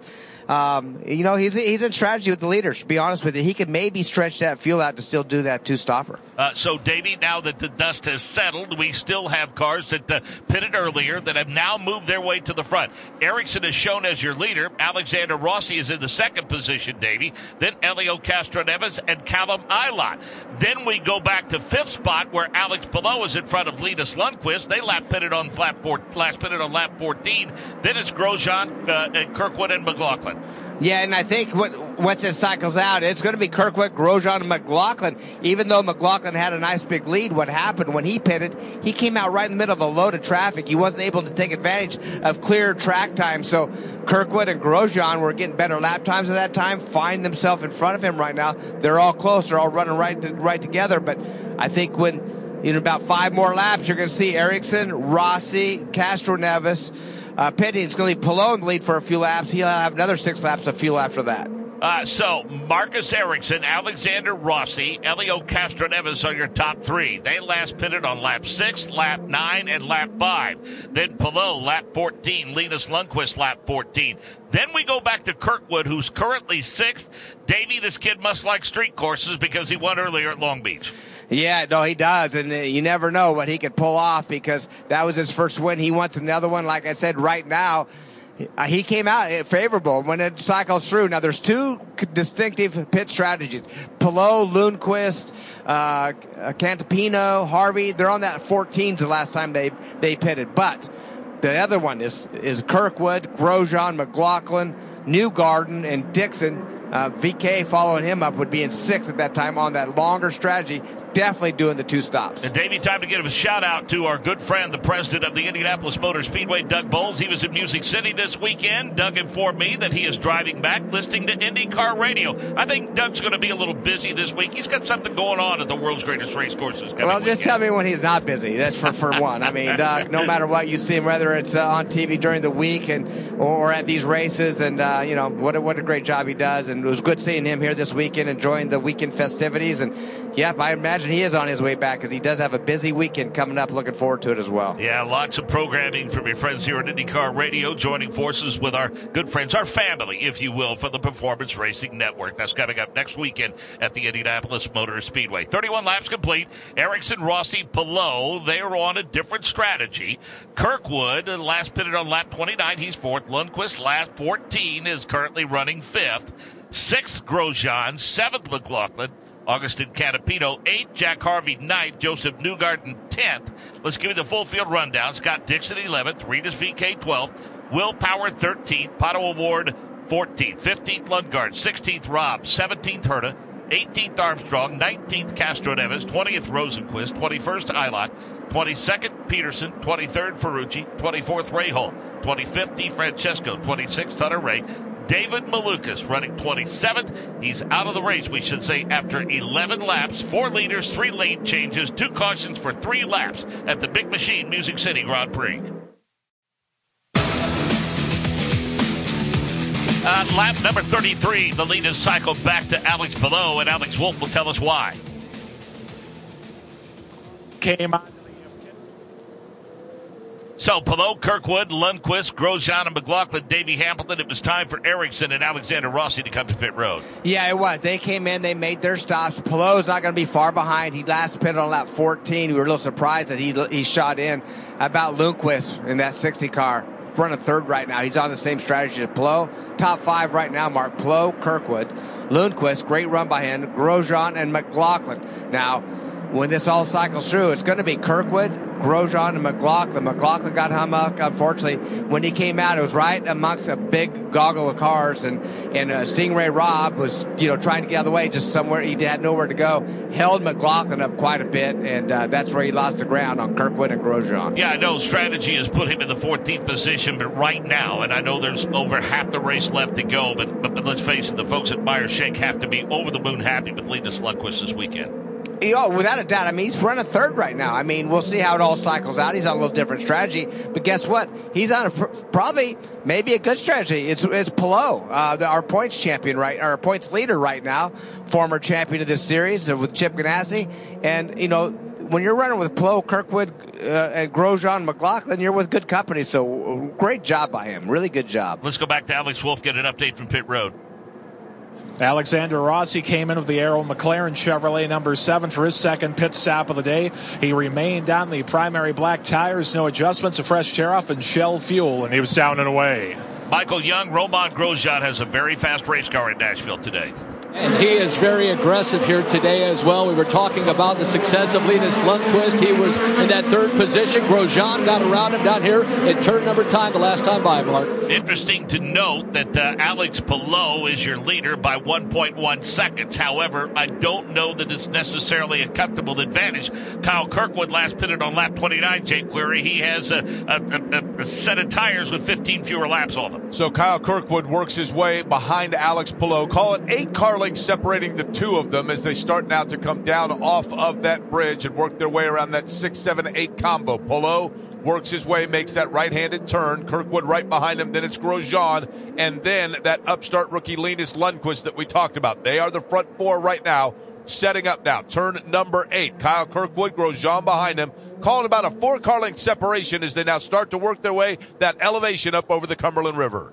Alex Palou now makes his way down into turn number nine. He makes that left-hander. Grosjean starting to close, and here comes Scott McLaughlin. He's on the charge. He will make his way around Linus Lundqvist. He'll take over that fourth position. Yeah, McLaughlin not used to staring at the rear wings of race cars today, but he does move into that fourth spot, getting around Lundqvist into turn number 11. It's still Alex Palou by about four car lengths over Kyle Kirkwood. Another three back to Grosjean, and then that's battle for uh, fourth that just broke off. McLaughlin and Lundqvist, the top five. And again, there's going to be a decided advantage for those who have 15 fewer laps on a set of tires. That would be Kirkwood, Grosjean, and McLaughlin. Lundqvist last pitted on 14, uh, lap 14. Canapino can't keep pace. He too, along with Jack Harvey, last pitted on lap number 14. But Alex Palou, Jake Query, is enjoying a 1.3 second advantage. Yeah, this is what Alex Palou seemingly does. Granted, he of course is on an earlier pit stop, or rather, still do a pit stop than those behind him, Kirkwood and Grosjean. But typically, when Alex Palou gets a lead, he is able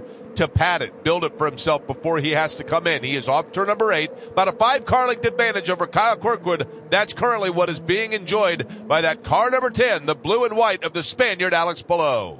Been quite a season for Alex Palou, all those victories back to back, and he is in charge of this race, at least at this moment. He's got the blacks.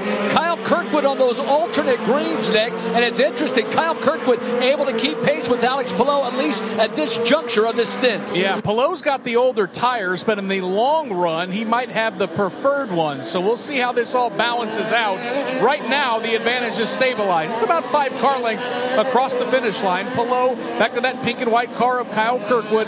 Kirkwood still having his mirrors filled up with his teammate Grosjean in third. So, Davey, let's break down the point that they're making. Who has the advantage here? Kirkwood, who last pitted on lap 29 with the alternates, or Palou, who last pitted on lap 14 with the primaries? Well, I, I, think right now that they're pretty equal right now, in all honesty. But the strategy that I like best is the Kirkwood strategy. It's the two-stop strategy. Now he just needs to make sure he takes care of those alternate tires for this full stint and this full second stint. So um, Palou in the long one would be better, but right now they're probably pretty close. Uh, let's get a peek at that strategy. I think it's starting to unfold a little bit because Colton Herta last pitted on lap 17, Ryan Myrehn. That's right. Remember, they had that disastrous stop. A couple of things happened. One, he had the major tire wear, but two, they had an issue on the tire change of the right rear. This one was much more copacetic. Colton Herta down and away. So he is down and away. So Davey Hamilton, we see he last pitted on lap 17. So that tells us or gives us an idea that perhaps Palou Lundqvist and Harvey, we should be seeing them soon. Yeah, that's right. You can get about 22, 23 laps is the number of between stops is where you should be able to go in the greens. You know, you got to be careful and try to get that much. I think uh, McLaughlin, matter of fact, he got 23 out of his. Um, so you got to be careful now. What happened to Colton Herta and what put him back so far and why he's struggling is he pitted right after a, a, a, caution. So that put him so far behind the field, behind a lot of traffic.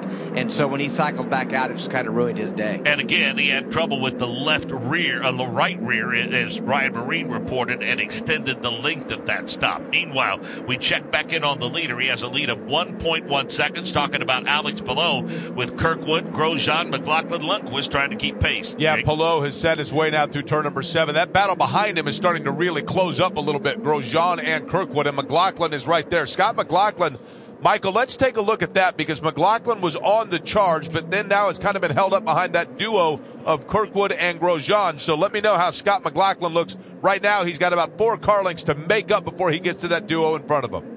We'll see how aggressive he gets, but I'll keep my eye on that battle for second. It's really Romain Grosjean who's closed in on that rear wing of Kyle Kirkwood. The greens potentially wearing out. Nick Grosjean, very, very active today out here in this part of the course. Yeah, he's been putting the pressure on his teammate Kyle Kirkwood, no doubt, over the last several laps. This is all happening about three car lengths behind our race leader. And for more on Alex Palou, we go to Georgia Henneberry. Yeah, you talk about that strategy of Alex Palou currently in that lead position by 1.7 seconds over Kyle Kirkwood. The team tells him you are in the lead and you know what to do, which is just a testament to how strong that American Legion Chip Ganassi Racing team is at the moment. There's been no chatter on the radio of when to pit, but the team seems to be in cohorts that it will be soon. Uh, Davey Hamilton, I always told my kids when they were in school to sit next to the smartest kids in the class. That might help their grade yeah. point average a little bit. I, I spent plenty of time sitting next to you. I see all the notes and the numbers. So we're about yeah, ready right. to complete the halfway point, lap 40 yes. of 80. So who has the advantage and why in terms of the pit strategy? Yeah, I still think it's going to be Kirkwood, Grosjean, McLaughlin, um, and then it jumps down to Newgarden, Dixon, I, and then Ericsson. I think they're going to be on the best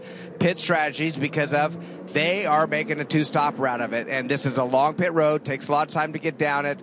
A lot of time lost. Now, if cautions come out, I'm going to throw that all out the window. But if it goes clean and green the rest of the time, I feel those are the teams and those are the cars with the benefit. Uh, that lead is dwindling down to six tenths of a second for Alex Belover, Kyle Kirkwood. Grosjean, McLaughlin, Lundqvist, the top five.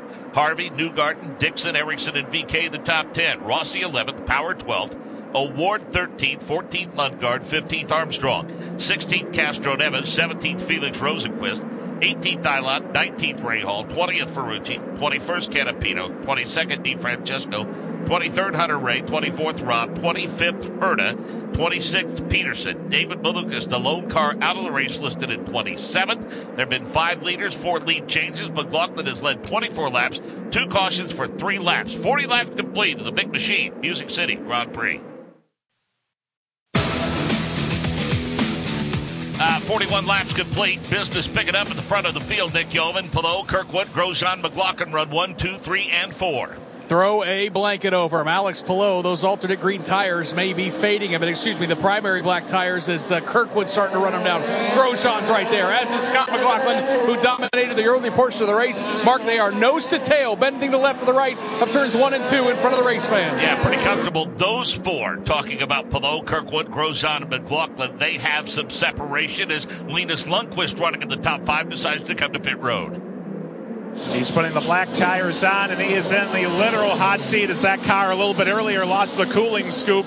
So the temperature going to go up on this hot and humid day for the 2022 Indy Next champion. A smooth, clean stop, and that's about all he can ask for in this maiden voyage in the NTT IndyCar Series. Front four, back to Jake Query. It is not often that we can say that Alex Palou might be holding up just a little bit those that are running in front because he has the lead. Those tires might be going off a little bit. Kyle Kirkwood, Romain Grosjean, Scott McLaughlin, all three are making sure that that lead is razor thin now for Alex Palou. Works his way off turn number eight. Alex Palou has a three car length advantage over Kyle Kirkwood.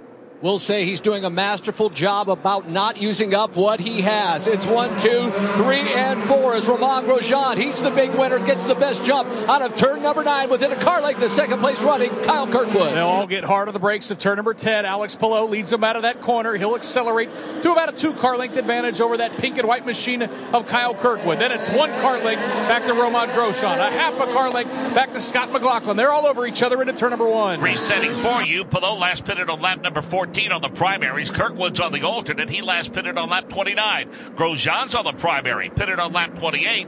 McLaughlin pitted on lap 25. He too on the primaries. Well behind them, Newgarden on the alternates, along with Dixon. They run fifth and sixth and all head back to Jake Query. And so they all work in running in that form as they set up now through turn number six. This time, Palou, it is closer with Kirkwood on his rear wing, then Grosjean. McLaughlin is the other interested spectator in all of this. He is right on the rear wing of the third place running Romain Grosjean. Matter of fact, that might be the best battle. McLaughlin trying to get third away from Grosjean. Palou letting all of this happen behind him with about a two car length advantage over Kyle Kirkwood. Alex Palou, then Kyle Kirkwood, followed by Romain Grosjean and Scott McLaughlin heading into turn number nine. Grosjean and McLaughlin being patient, but now Scott McLaughlin said, I've had enough. He's alongside Romain Grosjean, but he'll have to tuck underneath that rear wing. They've got the better Firestone tires at this point, but obviously the two cars in front of them holding the rub deck, they need to go if they want to make hay. That's right. The battle continues out of turn number 10. It's a four car battle for the race lead of the Music City Grand Prix. Alex Palou, we see some flak fly off of those Firestone tires. He's got the lead into turn number one. McLaughlin Mark is going to have to gather it back up if he wants to make another attempt at third at Grosjean. I'm not going to be on an easy target because of some of the issues he had, most notably in qualifying. But Davey, Romain Grosjean did not play nice with Scott McLaughlin in the entrance in turn number nine. Yeah, no, he held his own, didn't he? I mean, he gave him that outside. Well, it was the inside at one point going over that bridge, made it the outside, and uh, Grosjean definitely didn't want to let him go as they go down into turn four, kind of doing the same thing. McLaughlin's right behind him, but Grosjean's doing all he can to keep him behind. Interesting to see how hard they push Jake Query because, again, they know Palou has to stop at some point. He last pitted on lap number 14. Kirkwood, Grosjean, McLaughlin last pitted in the mid to late 20s. Yeah, Kirkwood has his teammate Romain Grosjean just behind him, and then Grosjean has the guy that seemingly he's been linked to all year in battles with Scott McLaughlin. Still pretty even, one through four, Michael. Alex Palou leading those three.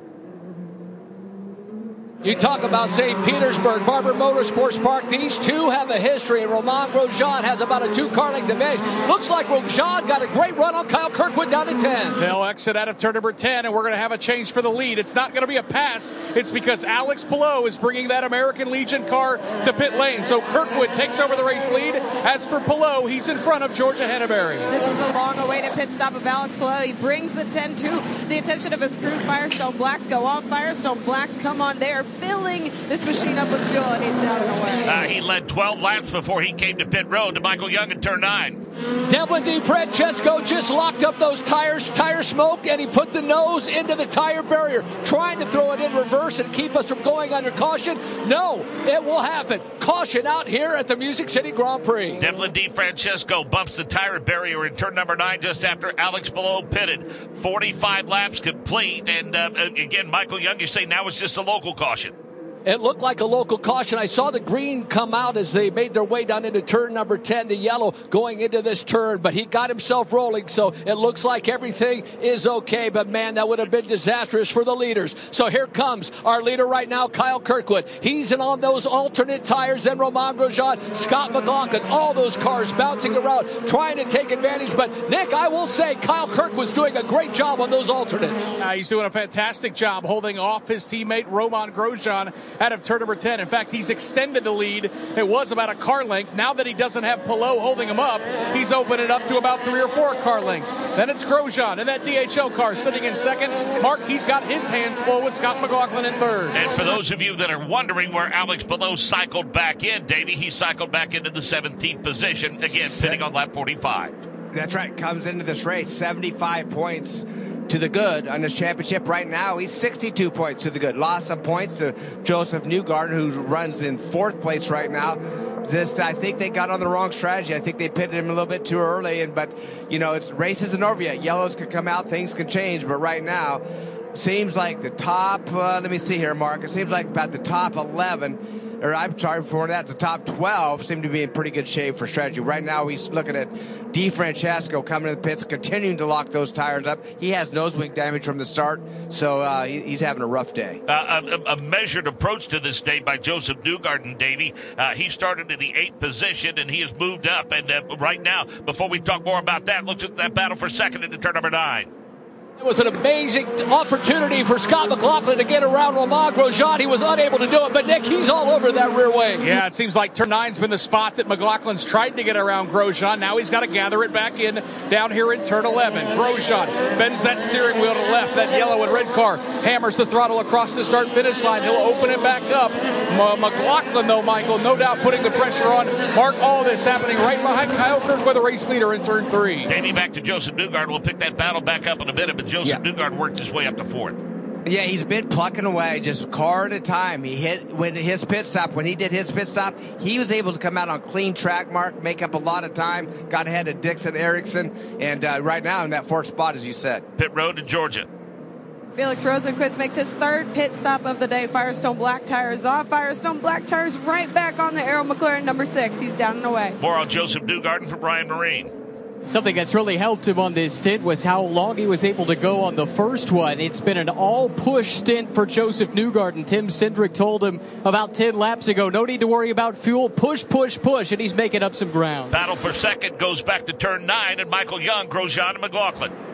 And we'll have the machine of Devlin DeFrancesco in the way. Nearly had the back end step out of Scott McLaughlin as a dispatch of Devlin DeFrancesco. Still have Romain Grosjean in second, Scott McLaughlin third. Yeah, Ric Flair energy drink on the side of that car, and I imagine both Grosjean and McLaughlin were going, woo, get out of the way. Here they come through turn 11. That battle for second is still on. Grosjean by about a half a car length, but Mark, it looks like Scott McLaughlin just ready to pounce and take that second spot away. 48 laps complete this time by Kirkwood, Grosjean, McLaughlin, Newgarden, Dixon, the top five. Ericsson, VeeKay, Rossi, Will Power, Pato O'Ward, the top 10. Lundgaard, Castroneves, Ilott, Rahal, and Palou through 15th. Jake Query, let's follow that battle for second around one more time. Yesterday, I was told Nick Yeoman would do a better woo than I, and it turns out the result of that was kind of like Scott McLaughlin's attempt to get around Romain Grosjean last lap. Fell a little bit short. Wondered actually if Grosjean was able to take the best shot of Scott McLaughlin, but I'm not certain necessarily that was the case because McLaughlin, Michael, is going to try, I think, to give it another look. He's right on the rear wing of the DHL machine. Romain Grosjean running second, but he knows Scott McLaughlin is lurking right on his rear wing as they head into turn number nine. We'll see what happens come Christmas time and who's on whose Christmas card list. Romain Grosjean, a two car length advantage.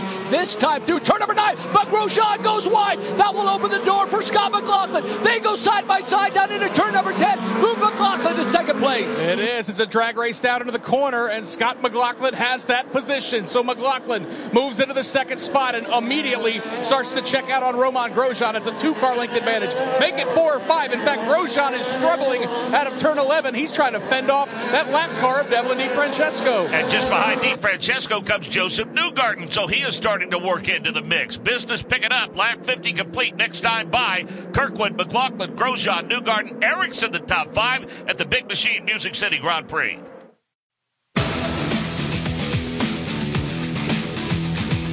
50 laps complete thanks to these stations for carrying the Big Machine Music City Grand Prix, WIXC Orlando, Florida, WLME Owensboro, Kentucky, our flagship station in the, the great city of Indianapolis, like 93.5, 107.5, The Fan. Updates from Pit Road. Let's start with Georgia Henneberry. Well, the Kyle Kirkwood crew, Andretti Autosport number 27, awaits the machine to come to pit lane, but they told him before this pit stop, make sure to watch that right rear tire. He's a He's to his crew now. Those Firestone greens are going to come off. Firestone black's going back on, so he's going to be going for a longer stint in the latter half of this race, and he's down the lane. Ryan Myrehn. I'm expecting to see Scott McLaughlin in on this lap. Just on the previous lap, we saw Josef Newgarden and Scott Dixon both pit in unison. Both of them were getting off of the greens to go to the blacks to close this event out. Updates from Pit Road brought to you by Shell, the official fuel of the NTT IndyCar Series. Alex Wolf. Alexander Rossi is on the pit lane. He's going on to black tires, but as an extended pit stop as they look to be checking out things right in front of him. Romain Grosjean is going to be coming in. He'll be on the alternate greens, and that is a lengthy stop. Actually, I think the engine is off for Alexander Rossi. He had some excitement a little bit earlier with Rinus VeeKay that we can recap, but momentarily, Romain Grosjean should be coming in for his final stop. Kyle Kirkwood's stop may have just won him the race, Davey Hamilton. A lot could happen, but he skipped out in front of Alex Palou. Yeah, he sure did. Good run by him, and it's going to come down when it all cycles out. He's got to, he, he's going to cycle through. Okay, that should be his last pit stop. 29 laps to go. Going to stretch the fuel somewhat. Now it's about taking care of the tires. Mark, he has he needs clean racetrack right now as McLaughlin comes in. Uh, Scott McLaughlin heads to pit road. He has led 25 laps on the day, including the first 24. Ryan Myrehn just re-inherited the lead because we're in that pit window. And he may yet cycle back to it. He lost some ground after his first pit stop because he was released into traffic, got held up by Sting Ray Robb for a couple of laps. Here comes Scott McLaughlin, a tear off off the aeroscreen. Front wing change of one turn. We wait on the fuel. It's 7.2 seconds. Scott McLaughlin rejoins. And Nick Yeoman, let's keep an eye on him. It's going to be tight, but it looks like Kyle Kirkwood's going to sneak by. McLaughlin gets out ahead of Alex Palou, but he was not able to beat Kyle Kirkwood into turn number three, Mark Jaynes. Uh, let's go back to pit road, check in with Alex Wolf. Romain Grosjean going to be coming in momentarily on the alternate greens. Behind him, it's the left rear. Looks like a toe link for Alexander Rossi. That's his issue. For Romain Grosjean, they've been fiddling with the tire pressures really for the, the whole time since Scott McLaughlin passed him, and we'll have him momentarily when he makes his last stop. So Davey Grosjean, Power, Castro Castroneves all need to stop, and that'll cycle them back to Kyle Kirkwood, and then behind him will be McLaughlin, Palou, and Linus Lundqvist. That's right. Uh, Gro, once they once they pit though, let me see. It's a 15 second. Grosjean should come out in that third position. Power, you know, finds himself up there as well in that second position. Uh, he should be in that fourth position when they all cycle through. And here comes Romain Grosjean. He brings the DHL machine to pit road. Will Power coming in just behind him. Let's go to pit road. Follow those stops. We'll start with Alex Wolf. Romain Grosjean hits his marks. He's got the primary blacks on. Here comes the alternate greens. He got a couple of extra laps. They hope will take him home to the checkered flag. And just in front of him, Alexander Rossi goes out in about an eight-second pit stop for the 28. Uh, we see Will Power also exiting pit road a few stops ahead. Nick Yeoman called the traffic off of pit road. Yeah, I'll tell you what, Romain Grosjean's going to be in heavy, heavy traffic. He is far away from his teammate Kyle Kirk. So, so Romain Grosjean works his way back into the middle of a lot of traffic, and Marcus Ericsson is there. A couple of the uh, Arrow McLaren cars are there, including Pato O'Ward and Alexander Rossi. So uh, it, it, when, you got to come when you got to come, Davey Hamilton, but sometimes the timing of it is not really good. The, yeah, and here's another tough part for those guys. Uh, we got Kirkwood and you got uh, a Grosjean putting on, and, and Will Power, all on the green, softer compact tires. We already know they don't last very good. Well, they got a 27 lap stint. That's a long ways. You remember they were coming. Some of the teams were coming in lap four to get them off. The longest I've seen anybody was about lap 28 or 21. Right. They started to come apart, including Pato O'Ward. So that's a long ways to go on that softer compound tire. Uh, so we can reset now, and we can tell you that it's Kirkwood, McLaughlin, Palou, Newgarden, and Dixon the top five. Ericsson, O'Ward, Grosjean, Lundgaard, and Harvey the top 10. Will Power 11th, Elio Castroneves 12th, Callum Ilott is 13th, 14th is Rahal, 15th is Armstrong, 16th is Herta, 17th is Robb, 18th is Rosenqvist, 19th is VeeKay, 20th Lundqvist. Pedersen is 21st, Ferrucci 22nd, Canapino 23rd, 24th is Hunter-Reay, 25th is DeFrancesco. Rossi is shown as two laps down, and David Malukas out of the race. He completed only 11 laps. Marcus Ericsson plus 14 on the day. Harvey is plus 12. Kirkwood plus 7. Dixon plus 7. Uh, Scott McLaughlin has led twice for 25 laps. Palou has led 12, Kirkwood 8, Ericsson 4, and Grosjean 4. And Davey, as it stands right now, Alex Palou is holding serve, came in with an 80 point lead right now. He is plus 4 on the day in terms of points. Yeah, plus four. It looks like, let me see, I'm looking at him right now on the monitor. It looks like he's going to have to make that one more stop, though, Mark. And then where's that going to cycle him out? And that's, you know, if the yellow comes out now, a lot of these teams, the last ones to pit, Kirkwood, McLaughlin, uh, Grosjean, they can make it to the end. But uh, but right now, Palou cannot make it to the end on fuel, I don't think. So he's going to have to make one more stop. That's going to cycle him back a little bit farther yet. Indy next presented by Firestone. Earlier today, we talk about the dominance of late of Josef Newgarden. Same could be said, Nick Yeoman, about Christian Rasmussen. Yeah, Christian Rasmussen has really hit his stride in the summer stretch, Mark. Qualifying washed out due to the rain, so the field was set by points. That was great news for Rasmussen, who took over the points lead after a win in Iowa. He led every single lap. The action today was behind him. Saw some tempers flare a little bit. Jacob Abel, Louis Foster, they had to agree to disagree. Good battles throughout the field, but up front it was all Christian Rasmussen as he scored the win in Nashville and spoke with Alex Wolf in Victory Lane. And on this warm day, Christian Rasmussen getting a cold drink of water. And Christian, on this uh, bumpy street circuit in Nashville, is it as a smooth of a drive for the six cars it seemed to be all through those 35 laps? Yeah, we just did exactly what we needed to do today, you know. Obviously, the pole position was given to me, but we've earned it all year. You know, we're leading the championship. We've done a great job. And uh, it's not by mistake we're in this position, you know. So, yeah, race today went great. Car was good. Just kind of tried to manage the gap. You know, we had some good restarts, pulled out a gap, and it was just about maintaining that. So we did exactly what we needed to do and extended the championship. And in extending that championship, the uh, diversity we've shown this year in your wins on the flowing road course at Barber, the tight bull ring at Iowa, and the street course here at Nashville, just sort of assess as we get into the late stages of the season, just sort of your progression and the fact that you just seem to be firing on, on all cylinders. Doesn't matter what the series throws at you, you're, you're out on top. Yeah, you know, we're good in everywhere. You know, we're good on oval street circuits. Uh, we won at Barber as well. You know, so it's just about continuing that. And uh, right now we're on the right path. And lastly, not a lot of time to rest on these laurels of this win. About five days, you're back in action on the road course of the Indianapolis Motor Speedway. Based on what you had there in May, what do you think's the outlook for that race coming up? Yeah, Indy was uh, a little bit tough for us last time around, so hopefully uh, we learned a little bit from that, and uh, and we'll come with a competitive car. So uh, I think it'll be good. It's a great run out there today. Congratulations. Thank you. Win number three of the season for Christian Rasmussen. He'll lead the field to Indianapolis, where again they'll race just five days from now on that shared NASCAR and IndyCar weekend. Christian Rasmussen, your winner in Indy Next by Firestone. Right now in the IndyCar race, it's a former Indy Next champion. Kyle Kirkwood leads Scott McLaughlin, Alex Palou, Josef Newgarden, and Scott Dixon here at the Music City Grand Prix.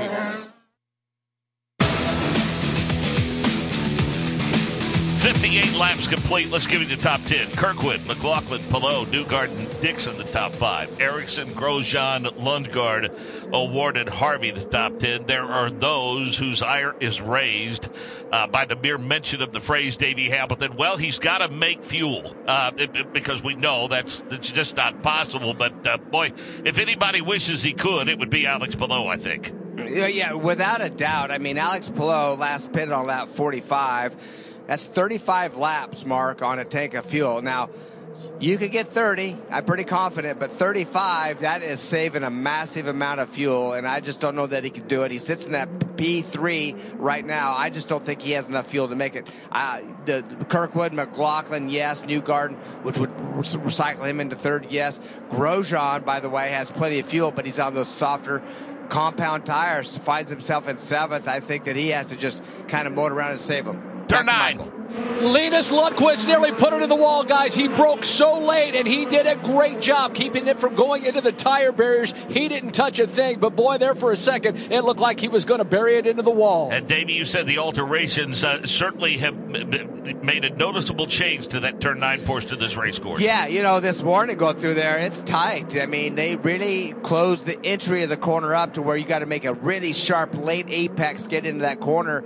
And so uh, it really, you know, you can go in there two wide and three wide, but it, you have to be single file. Just, you know, there's probably another 15, 10, 15 feet open entrance in that corner last year. So, uh, boy, it's hard. You miss it a little bit. It's it's challenging down there this year. You're listening to the Big Machine Music City Grand Prix on these great stations: WITZ in Jasper, Indiana, WLIN in Waynesboro, Pennsylvania, and KVWE in Amarillo, Texas. 60 laps complete. Next time by Michael Young. Pretty good battle headed your way for fourth. Newgarden, Dixon, Ericsson, Grosjean.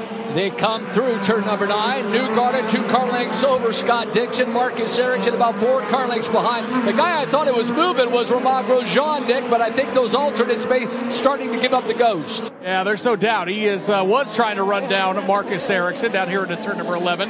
May have to gather it back up. That uh, gap has stayed at about three car lengths. Newgarden, Dixon, Ericsson, and Grosjean. That battle mark is into turn number one. 2.5 second lead for the leader, Kyle Kirkwood, Georgia Henneberry. Well, it might not be much of a concern right now, but team did relay to Kyle Kirkwood fuel 87, which, to my understanding, is a 13% fuel save mode. Though they seem confident, that is starting to creep up on them. 26 cars on the racetrack, Davey Hamilton. What's the situation like for Romain Grosjean? He is the only car of the 26 running right now on the alternate tires. Yeah, I think he's going to fall back. Unfortunately, I think Lundgaard, Pato O'Ward, Will Power have the opportunity to get by him before this race is over. He has to take care of those tires. That's if he can take care of them without them blistering. You got to remember his teammate, Pato O'Ward, few of them, the right front tire came apart. He needs to make sure that his tire doesn't get to that point and tries to finish this long stint on those softer alternate tires. Uh, so that battle we were watching for that fourth position has started to shake out a little bit. I think it's essentially become a two-car battle. At least it'll look that way when it gets back to you, Nick Yeoman. That's Josef Newgarden, Scott Dixon, maybe Ericsson trying to keep pace while Grosjean fades a bit. Yeah, that's two of the best in the last 10 years of IndyCar racing. Newgarden and Dixon into turn number 11, separated by about a car length and a half. Josef in those PPG colors, blue and white. Dixon, of course, in the uh, PNC bank machine. They'll race into turn number one, bend that steering wheel to the left and back to the right. Dixon continues to put the pressure on Newgarden into turn three. One thing's for sure, Jake Query, when you see Alex Palou, well documented that he last pitted on lap 45, and we wonder, you know, if he's going to be able to make it to the end. Don't know that he is in fuel save mode, but he's not under any pressure right now for that third position. He's not, but at the same time, what he is trying to do, Mark, is keep himself to the situation where he wouldn't have to pit and thus put himself back because he's thinking about points because Josef Newgarden is right there in fourth. And Newgarden of course one spot below him. Should Palou come in to have to get that fuel he can't conserve? That puts Newgarden in a situation of making up points. Came in 75 points back. Now it's 84 points back. So Newgarden you can bet is also well aware of where both of them would slot at the end of this race.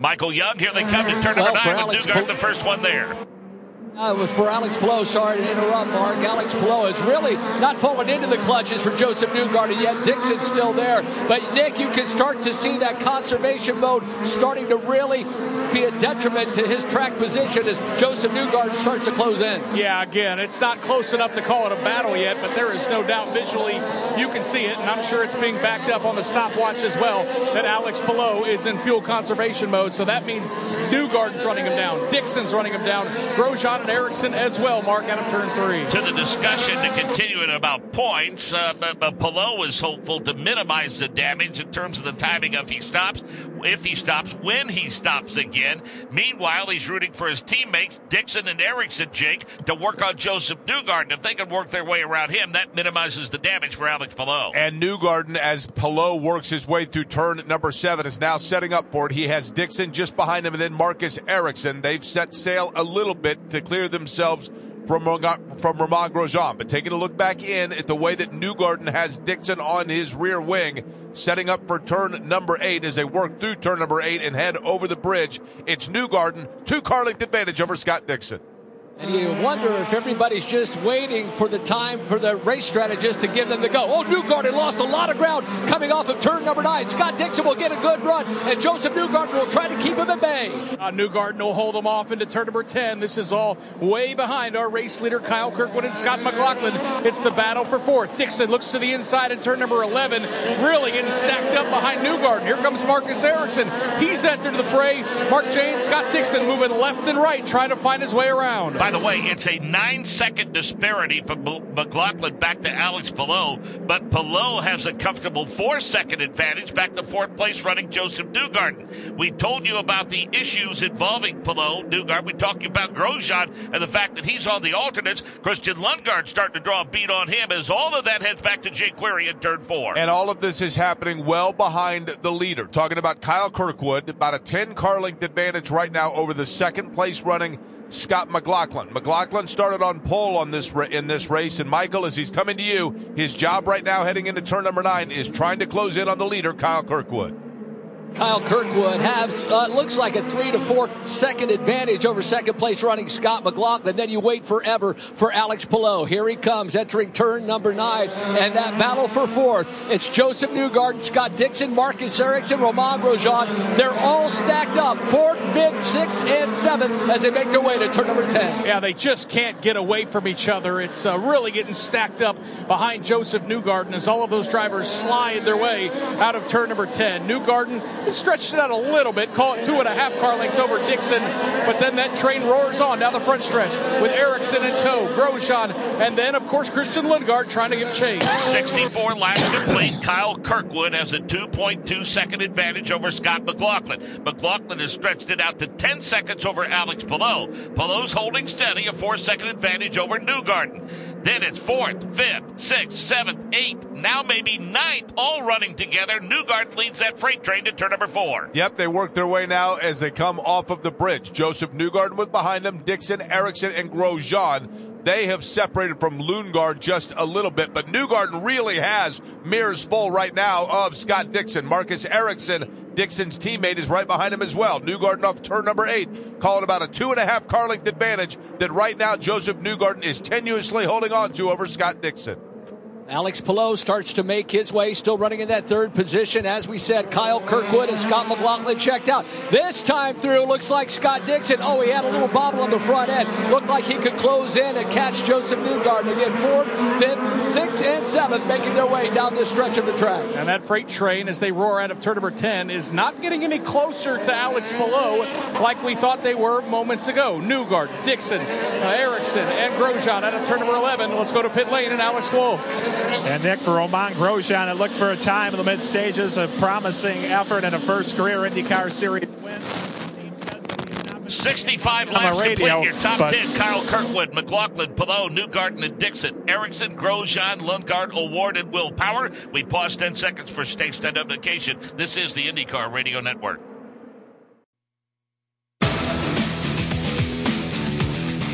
Made a bigger one now. You got a bigger gap now. I the nine is struggling behind us here. Just be aggressive. We're at about 95 now. Bigger lift, man. Bigger lift, all I can tell you. That's Tim Cindric and Josef Newgarden. More on that from Ryan Myrehn on pit road. Well, it's been a lot of chatter just like that this entire stint. Coaching about gaps, coaching about fuel numbers. A few moments after the transmission you just heard, Tim Cindric told Josef Newgarden, look, the name of the game for us is make our fuel number. If you can run down below, great. But we've got to hit that number to make it to the finish. Uh, Davey is shocked at all that what Alex Palou's been able to do by holding steady in that third spot with uh, uh, tires that have about seven or eight more laps on them.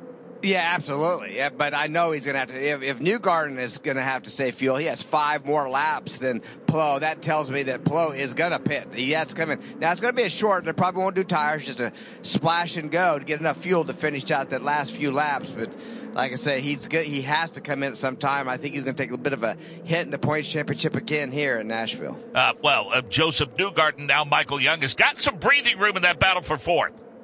Yeah, but I'm not so sure Alex Palou in about another five or six laps, if he doesn't pit, won't have his mirrors full of Josef Newgarden. It's lap by lap, tenths by tenths, and now half a second at a time. Nicky's starting to catch Josef Newgarden or vice versa. I mean, it's just fascinating, right? Because the front car of that train has to save the most fuel, and the car in second in line also is in heavy save mode. So it's really kind of stacking things up. Palou's advantage over Newgarden into turns one and two, still at about eight to ten car lengths. Mark just moments ago also want to clean up. Devlin DeFrancesco slapped the wall. I just saw him bring that car to pit lane. He has hopped out, so the Canadian driver is done for the day. I'm not saying we'll see a battle for the lead, but uh, Scott McLaughlin is doing all he can to stay within striking distance of Kyle Kirkwood. So far, he's not been able to do it. At 3.1 seconds, the advantage for Kyle Kirkwood, who has now led 22 laps. More on the status of Alex Palou from Georgia Henneberry. And it was a debate whether or not Alex Palou was going to make it to the end and pit, but just got word from his team. He, they relayed to Palou, we are going to pit towards the end to minimize this damage. How about Josef Newgarden? Oh, this is huge for them in the championship because that's the guy they're trying to catch. And Tim Cindric, he must have heard the same message to Palou. He just told Josef Newgarden they've given up. They're coming in. We just need to do our thing. Alex uh, Wolf. And just to clean up what we had talked about earlier with Romain Grosjean, looked like a promising day and a first career victory potentially in the mid stages. The team saying that he's not really saying anything on the radio. Car has been good. Hasn't said much since he apologized to the crew and Scott McLaughlin passed him before that final stop. But it seems like they're just struggling on this final stint with the hot track and those alternate greens. Now you got to wonder from a team perspective, knowing what you know about what Alex Palou has to do, it makes you wonder now how much harder Scott Dixon and Marcus Ericsson are going to put the pressure on Josef Newgarden. They trail him, and let's face it, every spot that Josef loses will minimize that damage for Alex Palou when he does decide to stop. So back up front, it's Kirkwood, McLaughlin, Palou. Now it's Newgarden, Dixon, and Ericsson. They continue to tighten up back to Jake Query keep this in mind as well. The two cars that are behind Newgarden that would be pushing him, maybe even making him use more fuel to have to do a splash in the end, are those that are the teammates of Alex Palou. So all of it coming into play right now. Palou already headed up over the bridge, then Josef Newgarden again. Dixon just behind him and Marcus Ericsson Josef Newgarden starts to work his way now over the Korean Vets Bridge with just behind him Scott Dixon and Marcus Ericsson. I think Alex Palou got the message. We're going to have to pit, so he has checked out. He's really managed that gap between he and Josef Newgarden. It was close before, Nick, but not anymore. Alex Palou has made himself nice distance between the Indianapolis 500 champ. Yeah, there's no doubt. Once you know that your fuel strategy is cooked, you might as well run that tank dry and push like crazy. That's what Alex Palou is doing. Newgarden still trying to save fuel. Doing a nice job, though, Mark, of holding off of Scott Dixon. Dixon just not able to get side by side with Newgarden to challenge. Six oh, seconds. and we got trouble, guys. Linus Lundqvist has just hit the wall at the exit of turn number 11. He went wide and he is pinned it against the outside wall, come to a stop, and we've got a full course caution here in the Music City Grand Prix. And Davey, what a frustrating end to the day for Linus Lundqvist. He was flirting with the top 10. Yeah, he really was. I just looked back. In fact, he was in that 12th position when that incident happened. Such a bummer. And now let's see what that's going to do. Yellow comes out. Obviously, for these leaders, including Kirkwood, McLaughlin, Newgarden, who is saving fuel, this helps him save fuel. No question about it. They'll make enough to. I don't think it's not going to help uh, Palou enough, though. I think they were trying to go for it, get a little bit of lead. This is going to hurt him. If he pits under yellow, he goes all the way to the back of the field. Matter of fact, cycle behind every car on the racetrack that's on the lead lap, which would cycle him back to 21st position. 10 laps to go. Caution on the course of the Big Machine Music City Grand Prix. Uh, two separate incidents. We talked about the one involving Linus Lundqvist. Jake Query, you saw the other. Jack Harvey was exiting turn eight and just wasn't able to get the turn radius that he needed, and as a result, went right into the Honda uh, banner on the right hand side. Driver's outside ride, that right, the right hand, uh, essentially the front right for Jack Harvey was was hit hard, and so Jack Harvey was able to bring it back onto pit road, but they're going to have to change. Matter of fact, I think he's out of the car. Jack Harvey with the front right side having too much damage in that front underwing got stuck underneath the car, and so it just became too lengthy a stop for Jack Harvey. And Davey Hamilton, you've had a look at both of those replays a couple of times, separate incidents. Yeah, it looks again. like Harvey just both of them kind of the same thing. Entered just a little bit too hot. The car, it just they had input in the wheel. Car just didn't turn. Both hit the outside barrier. Um, just didn't uh, didn't get on the brakes quite early enough. Slid that front end into that outside barrier. They both looked a lot the same. Unfortunately, Lundqvist uh, he came to a stop with his. I mean, toward the right front off uh, Harvey, just a nose wing, and he was able to make it around the pits. But they see the extensive damage on that car, um, so he had to park it as well. Now, Mark, this is uh, with nine laps to go. It, by the time they get this done, probably seven green flag laps to go. As we know, yellows bring yellows. It, it, gave enough fuel for the leaders, but if more yellows come out, does Palou have enough? I mean, they intend to pit, but he is on fumes right now. You know he's saving all the fuel that he can. If he is to pit right now, like I say, it cycles him behind the entire field if he was the only one to pit. That means there's 72 laps down. That would actually, there are 22 cars on that 72nd lap. So that would put, put him way back in, in the field and lose a lot of points in this championship. Updates on the unfolding strategy from Ryan Myrehn. Both Scott Dixon and Josef Newgarden prior to this yellow were in a minimal fuel save situation. This effectively has eliminated any fuel concerns for those two. They've been told they can push from here on out. The question, though, is about Alex Palou and whether or not this now changes their strategy. They had thought about pitting. Josef Newgarden was just told that even if Palou does elect to stay out now that we've had this yellow, he's going to be saving big time, and he also has a deficit as far as push to pass is concerned. So expect Josef Newgarden to be very aggressive on the restart, regardless of uh, whether or not Palou elects to come in or stay out. And, and let's face it, Davey, he may in fact decide to stay out, given how many laps were running under caution. Harvey may have actually, unfortunately, did him a favor by extending the length of this caution, given where that incident was. And as you mentioned, the best Palou could do if he pitted would be to cycle back in at the end of the field. Whereas if he's in fuel save mode, he might only drop back to 10th or 15th. Yeah, no, he needs to try to stay out at this point. I mean, you need to go stay out, try to make it to the end because it's just suicide to come in right now, and you know you're going to finish in the back. Might as well risk it a little bit. One thing, cautions breed cautions. We know that it's a lot of aggressive uh, drivers on that track. Be seven laps to go when they come around to get the green flag, and you know they're going to be fighting for it. So Palou's hoping it's not him, but he's hoping for another yellow is what he's hoping for. Sports fans, your favorite teams on TuneIn Premium. Listen to live play-by-play in Major League Baseball, the NHL, NCAA, and Premier League. Plus, you can hear every single lap of every single race, NASCAR, Formula One, and of course the NTT IndyCar Series. Hear every race all season long, plus classic race broadcast 24 hours today. It's all on TuneIn Premium. Go to TuneIn.com or download the free TuneIn app to listen. Going back to Green, but let's hear from Georgia Henneberry.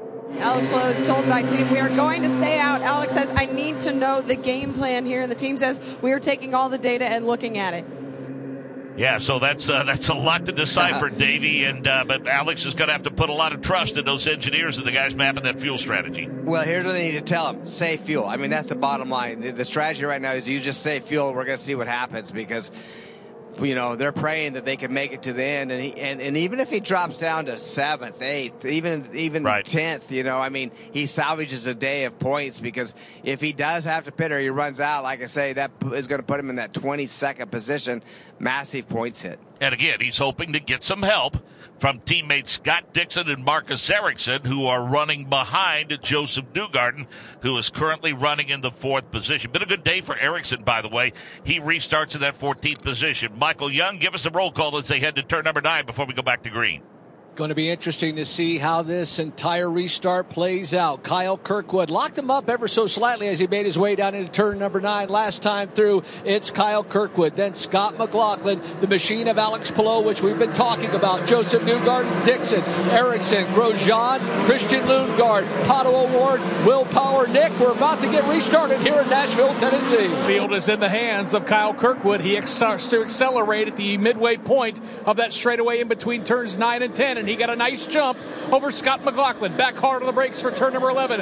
Kyle Kirkwood, we're back racing in Nashville. And Mark, his advantage is eight car lengths into turn one. Yeah, he climbed on it in a hurry, and he is starting to stretch it away. Nick Yeoman. Oh, we got a crash down here in turn 11. Mark uh, Colton Herta smacked the wall. Ryan Hunter-Reay smacked the wall, and we've got three cars stacked on top of each other. The first car that got into the tire barriers was Felix Rosenqvist. Uh, Augustine Canapino drove up underneath Rosenqvist, and with nowhere to go, Benjamin Pedersen piled in as well. So we've got three of them stacked up down here in turn 11. And Lady Luck continues to smile on Alex Palou, Davey Hamilton. Boy, does it ever. As I said, yellows breed yellows, and it did it for sure. I see Colton Herta got wide, tried to go on around the outside side. I seen his car hit the tire barrier, kind of flip up in the air. The tires must have been the tires of the track. Uh, and then I see him kept going, but what happened? As Nick said, everybody piled in behind him. Rosenqvist had nowhere to go, and they just started piling into each other. It's going to take for these three cars. It's you know it may be one lap to go by the time they get this cleaned up. So Uh, this is a huge favor for Palou. Well, Davey, and again, it's not just a matter of clearing away the cars. I think once they get them separated, some of them may be able to drive back into the pits, but the problem is they're going to have to reset the tire barrier in that corner. Absolutely, and we're watching it again. Yeah, Colton Herta on the outside hit the wall. Matter of fact, kind of two separate incidents. Colton Herta did hit the wall, uh, but Rosenqvist was going on the outside of a car as well. It got pushed out there. We're watching it here. Oh yeah, he got he got actually got pushed out by VeeKay. No, that was a, that was Pato O'Ward. So oh, red flag. That's going to be interesting. That's not what Palou wants to see. He wants to see that thing go yellow and and continue. Oh, there's more caution. I mean, Pato O'Ward. It looks like he hits the wall down in turn ten. My goodness carnage at the end. And but I, I, think for all intents and purposes, Davey, uh, by comparison to the first couple of years, this had been a relatively calm race, the Big Machine Music City Grand Prix. Oh, but yeah, uh, sure. we talked about yeah. what always happens over the last ten or fifteen laps. Yeah, five laps to go, and I th- I take that back. That was Rosenqvist. I'm sorry that got into that outside barrier, and then the cars piled in behind him. It wasn't Pato O'Ward in turn ten. So, but Colton Herta, he's coming on pit lane right now, along with everybody else. He hit the wall hard enough. I suspect some damage on the right side of that car, a toe link, an A arm, or something. He hit it pretty darn good. So we'll give you a full field rundown now as the red flag is displayed with five laps to go in the Big Machine Music City Grand Prix. Kyle Kirkwood is your leader. He's led 29, 29 laps on the day. Scott McLaughlin in second place. He's led 25 laps today. Alex Palou is third. He's led 12 laps. Josef Newgarden is fourth. Scott Dixon is fifth. Marcus Ericsson is sixth. Romain Grosjean is seventh. Christian Lundgaard is eighth. Ninth is Pato O'Ward. Tenth is Will Power. Eleventh, Helio Castroneves. Twelfth, Callum Ilott. Thirteenth, Graham Rahal. Fourteenth, Marcus Armstrong. Rinus VeeKay is fifteenth. Colton Herta is 16th. Santino Ferrucci 17th. Ryan Hunter-Reay is 18th. Sting Ray Robb is in 19th. 20th is Felix Rosenqvist a lap down. Canapino shown a lap down in 21st. Pedersen's a lap down in 22nd. All of those involved in that incident. Alexander Rossi, two laps down in 23rd. Out of the race, 24th. Lundqvist subbing for Simon Pagenaud this weekend. Harvey 25th, DeFrancesco 26th, 27th, David Malukas. Ryan Myrehn, want to go back to you. You pointed out that uh, not only was a promising day unfolding for Linus Lundqvist, but we're getting to that point to where we're starting to looking looking at teams uh, in that battle for leader, leader circle money for next year. This is a big hit for that 60 team. Now, that's exactly right. And that was certainly one of the thoughts about who you put in this car if you're Mike Shank because it's effectively the top 22 in odor points that get uh, a little money handed out to them, a big amount of money actually at the end of the season ahead of next season from the championship. There's a few caveats in exactly how that is paid out, but uh, that car that Linus Lundqvist is driving here this weekend is right there on the cusp of making that cut. And when you look at some of the cars they're battling for that leaders circle, they were really poised to make a ton of ground today before that incident. So this is heartbreaking from a number of different vantage points for Linus Lundqvist and Meyer Shank Racing. We'll talk more about that in a moment. Let's get an update on Alex Palou from Georgia.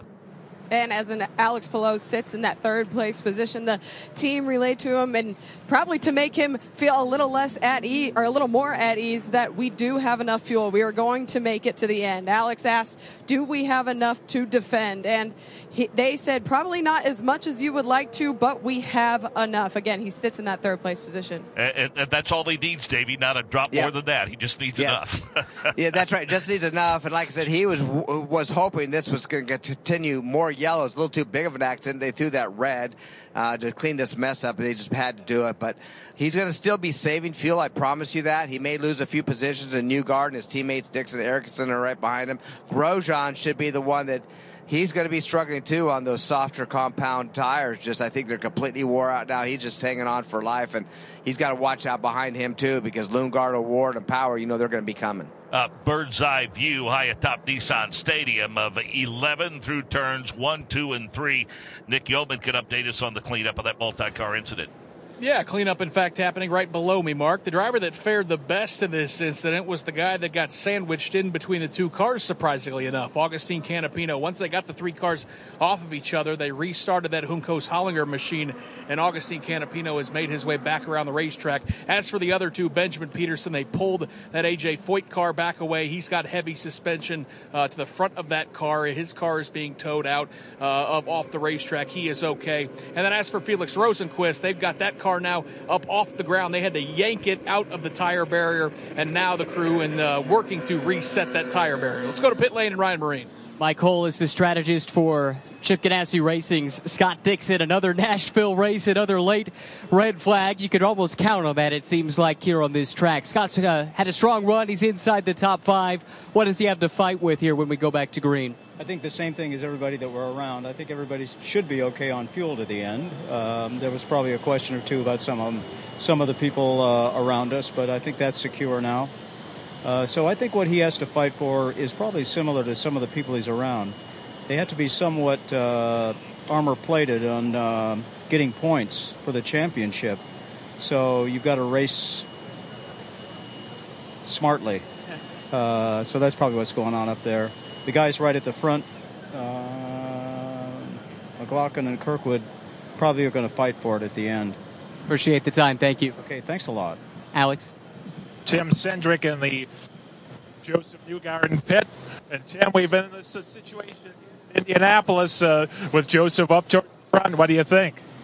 Well, he told him we got one monkey off his back earlier at Indianapolis, and we're trying to figure out how to win this race with him. Um, but yeah, it's it's going to be interesting the last few laps here, like it always is. Um, we'll be in the fight, but obviously we've got to get by three other cars to get there. So right now, I think hopefully Scott has a good shot at it. But um, no, Josef's been steady all day and worked his way up, and we'll just see how it all turns out here. It looks like we'll probably about have about three laps of green. Does the fuel and the tires look good for the car? Yeah, all good on that front. It'll be full blast to the end, and we'll have to get by the 10 car here. Um, I know he's fighting the fuel, but um, yeah, I think it's a stretch to say you know he's got a shot at the win without some help, but you know certainly like to see him on the podium in Nashville. Well, I guess we've learned here. Expect the unexpected. That's right. That's right. I'm not sure if we'll get three laps of green, but we'll find out. That's Tim Cindric. That's really good stuff. Alex Wolf and Ryan Myrehn, tremendous insight, and really thank Tim Cindric and Mike Hull for the insight for sure. Well, a big weekend next weekend at the world's greatest race course, the Indianapolis Motor Speedway. And in terms of the Xfinity and the Cup portion of that, we get uh, the insight and the preview from our good friend Doug Rice. He and the Performance Racing Network going to join us at the world's greatest race course next weekend. Next weekend, NASCAR heads to Indianapolis to compete on the 14 turn, 2.5 mile infield road course at the famed Indianapolis Motor Speedway. With just three races remaining in the regular season, the tension is certain to be high as several drivers will be vying for that final playoff spot. Two drivers that will enter this race have already conquered that tricky layout. They are, of course, AJ Allmendinger, the 2021 winner, and last year's winner, Tyler Reddick. This year's edition will be featuring a couple of interlopers. Kamui Kobayashi will be racing for 2311, and the guy that shocked everyone on the Chicago street course, Shane Van Gisbergen, will be back racing for Trackhouse Racing. Should add a little extra spice to an exciting event. Doug Rice, uh, Pat Patterson, uh, good friend Jeff Hammond, and also Brad Gillie, Brett McMillan. Always happy to have those guys with us uh, throughout the course of the weekend next weekend. Fun to, to blend those two disciplines together throughout the course of the weekend. Davey, back to that discussion about that leader circle and the, the potential damage done by the issue Yeah. involving Linus Lundqvist. The only good news for him is a couple of those teams that Ryan referenced that he's in kind of a battle with. Devlin DeFrancesco is just in front of him um, in terms of the points. He has 130. Uh, that car of Lundqvist was two points behind, and DeFrancesco is currently in the 26th position. And uh, then at at 25th right now is the 30 machine of Jack Harvey at 124 points. So in that regard, they still have a legitimate shot to leap over those they're battling with and grab that badly needed funding for next season. Yeah, you know, that's so important. And, and a lot of people don't pay attention to that part of the points championship and that points battle, but how important it is to get that additional funding guaranteed. And you're right. I mean, it's, uh, there, there's a fight for it. It starts in that 23rd spot, Harvey, on down, and you know towards towards the front of the field, and um, they uh, they're definitely going to have to fight for it. That's no no question about it because that is important, and that's one reason they put Lundqvist in the car, and he was doing. Hey, he did, he did a, a, a great job. By the way, he did a great job this weekend. One small mistake, just got in a little bit late uh, and got in the wall, but uh, what a good job he's done so far. Uh, let's go back to pit road. Check in with Ryan Myrehn. strategist for the car in second place. Scott McLaughlin is Kyle Moyer, and you were just on the radio with Scott. What was the message? Uh, you know, uh, not much. We were just telling him, you know, what we think's going to happen here and stuff like that. So he, he's ready. I mean, he's been in these situations plenty of times through his career, and you know, I think we got the right guy at the wheel. He was in a very similar situation just last year. What has he learned? What can he do here today? We just need to do it a corner before the start and finish, the finish line there. You know, we got really close last year. You know, he's been fabulous here. It's a, it's a great place for him, and you know, a, a second will be disappointing. But if that's what it's handed today, that's what it's handed. He's had a strong car all day. Does he have a car that could take the fight to Kyle? I think so. I think so. But then at the same time, Kyle's done pretty good. Thank you. Thank you.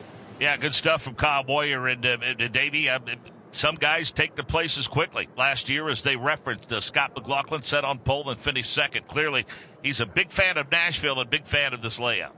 Yeah, he, obviously. And then, you know, he just one lap earlier or one lap later, maybe on the pit stop, I would say one lap earlier on his initial pit stop, the first one, when he got out in traffic and got behind some of the slower cars and just couldn't get by him, cost him track time. And that's how, when it cycled through, that Kirkwood beat him. It was all pit, all after the pit stop on track time on, on, on the, um, you know, behind lap cars. Uh, Nick Yeoman, given the carnage and also the fact that that tire barrier was upended with that three car incident down below you in turn number 11, again, they continue to impress. The AMR IndyCar safety crew made quick work of that cleanup. Yeah, here was the cool part, Mark. We saw all three safety trucks. There's usually uh, three units, one, two, and three, posed around the racetrack. All three of them dispatched, and they got that accident cleaned up very quickly. And I thought the coolest part was the show of teamwork.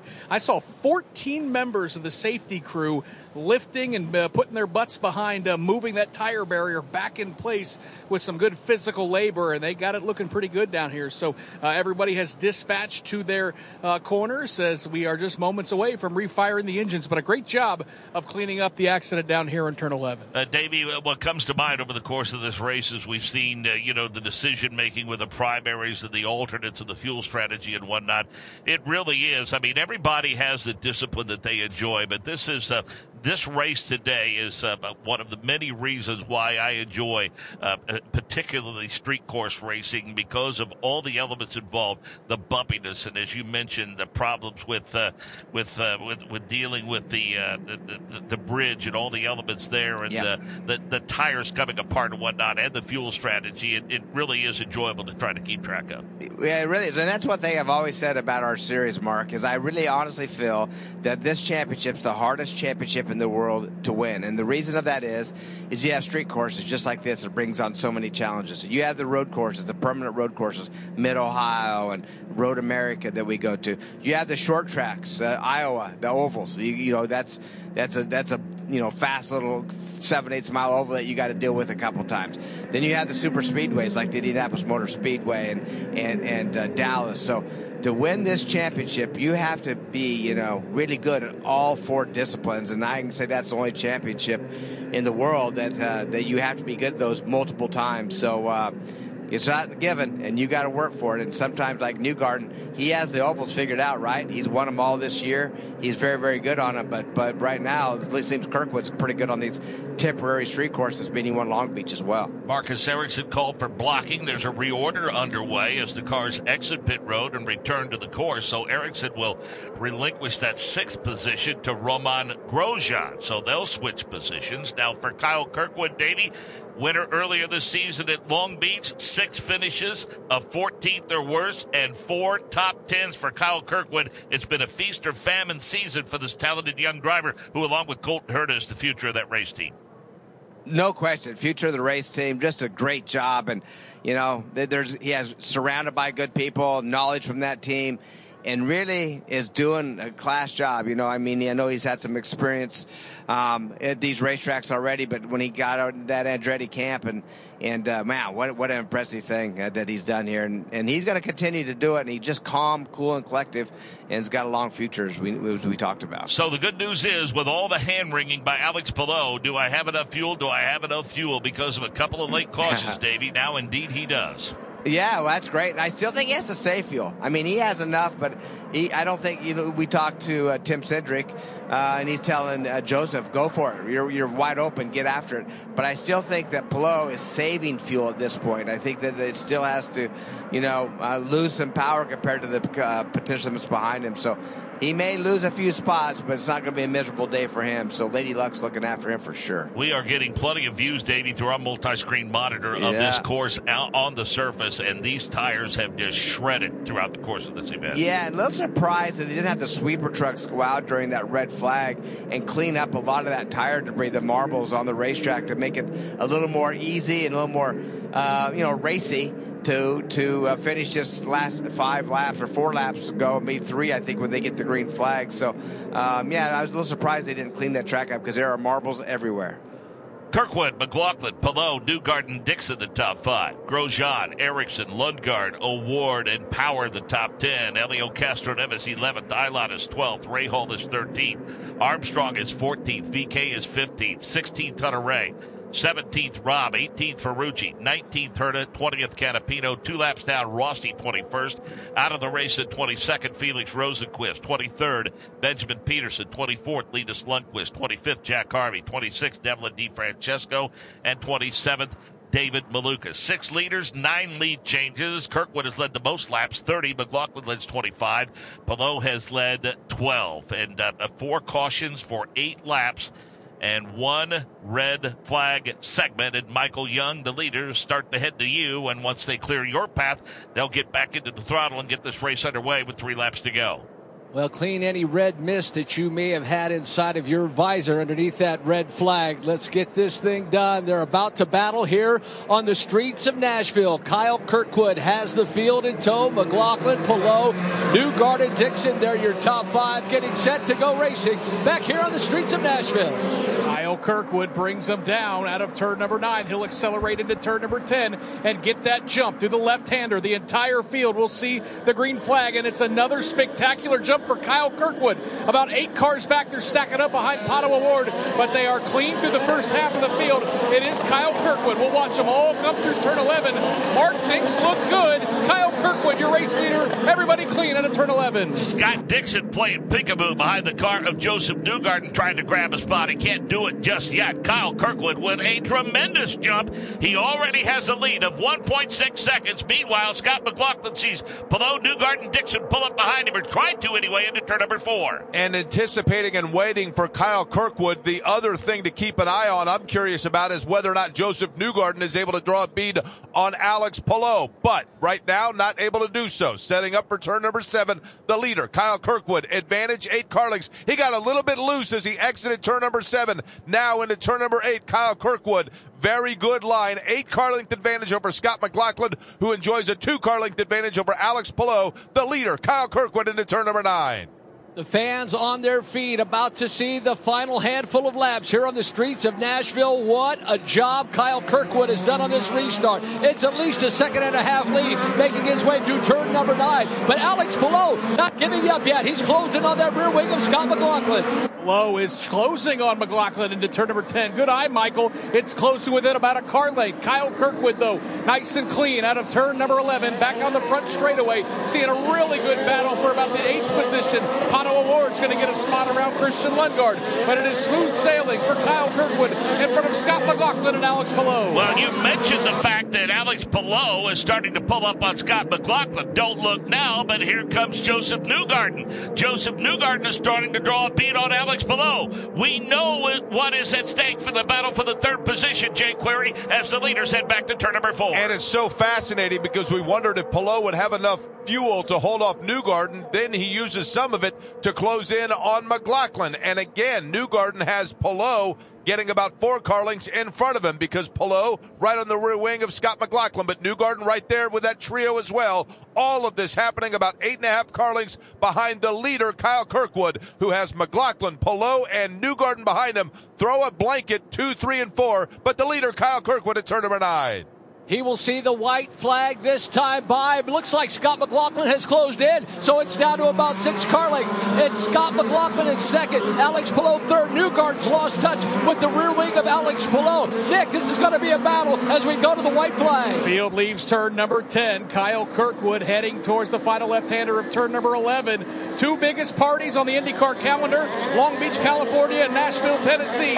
Kyle Kirkwood trying to win them both. Mark Jaynes, he sees the white flag here in Nashville. Question remains: Can Josef Newgarden gather it back in and catch up to Alex Palou? Palou doesn't appear to be done with Scott McLaughlin. He is right up underneath that rear wing as Kyle Kirkwood starts to set sail. He's bumped that lead back up to seven tenths of a second. So the top three, top four, we should say: Kirkwood, McLaughlin, Palou, Newgarden head to Jay for the final time. So there are two storylines that are being played here in Music City. The first being Kyle Kirkwood trying to get the win, as Nick Yeoman had mentioned, like he had done in Long Beach. The other is that of the points lead with Alex Palou running third, Josef Newgarden wanting to take that podium spot away from him, not able to do it through turns seven and eight. Kyle Kirkwood, the leader, setting up to go over the bridge for the final time. Michael Young, here comes Kyle Kirkwood into your view.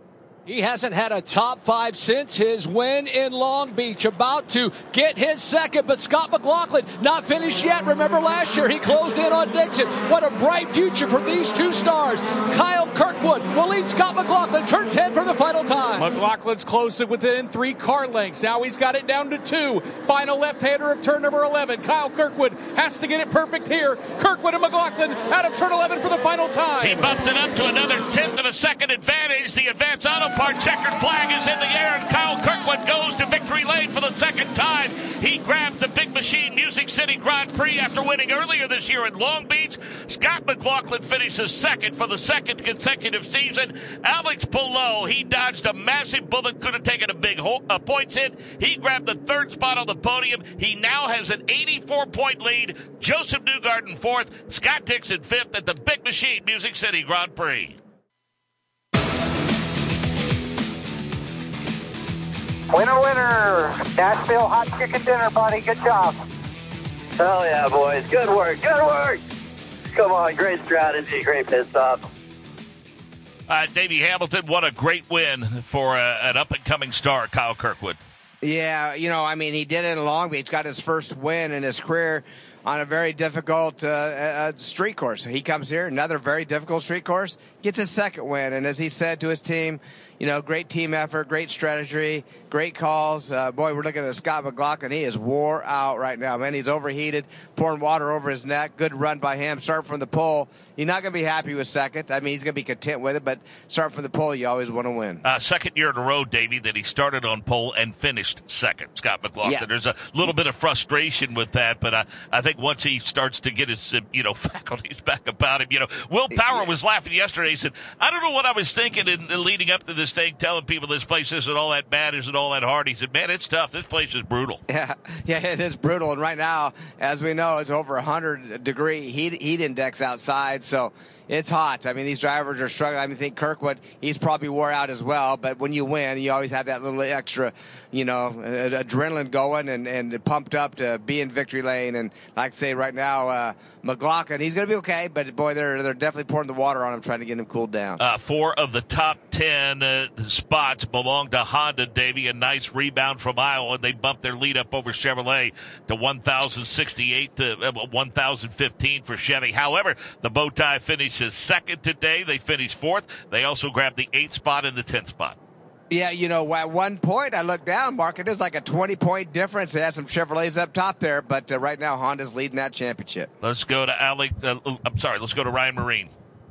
Monday was Josef Newgarden Day in the state of Tennessee. A pretty strong run for the native of this state here on the streets of Nashville. Another top five, but tell you what, Alex Palou continues to find ways to get good results. What do you make of today, all in all?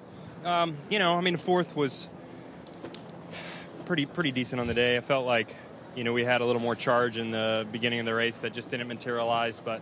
You know, it's, it's, a, it's a decent top five that we can come out of here with and be proud of with the PPG car. You were having a chat there with your teammate Scott McLaughlin. He looks pretty winded. What were you guys talking about? Oh, it's just hot. You know, it's humid here in Tennessee, so um, yeah, it's tough to make it through. Thank you, Josef. Thanks. Alex? Scott Dixon, the defending champion of the Music City Grand Prix, comes back a fifth. Well, the first part of that race seemed to be a pretty a clean and green, but it got chaotic as Mike Hull offers his congratulations. What was the drive from your point of view? Yeah, it was tough. You know, I think the um, we had a whole lot more speed than the two, especially early in the run. Good job, man. Um, and we just couldn't get by them. And then, especially at the end, they had to save so much fuel. It seems maybe the other manufacturer doesn't get uh, you know the mileage that the Honda does, and he was still quick on the straights, but uh, you know saving a lot on the corners. So that was frustrating. Um, think a couple of those guys wouldn't have made it either without those two cautions at the end. So that's always frustrating too. Great, great run out there, and we'll we'll see you coming up next week at Indianapolis. Thanks, man. Appreciate it. Let's head over to Victory Lane in Georgia Henneberry. Kyle Kirkwood getting congratulations from the team. Michael Andretti, you name it. So well deserved. A winner on the streets of Long Beach, and now for a winner on the streets of Nashville. What did it take at last start to maintain your dominance?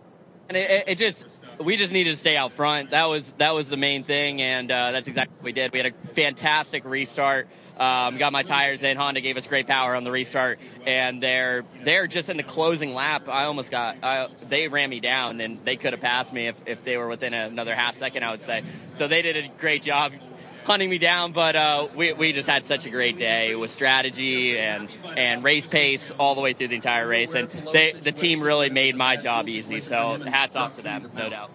Long Beach, Nashville. What is it about street course racing and Kyle Kirkwood that just works so well together? I don't know. I, I, wish I could carry the pace that I have on street courses to every other event that we go to, but for some for some, for some reason I do really well on street courses. Uh, but you're only good as your last race, and next weekend we got Indy GP to, to go and get it done again. So I'm already focused on that.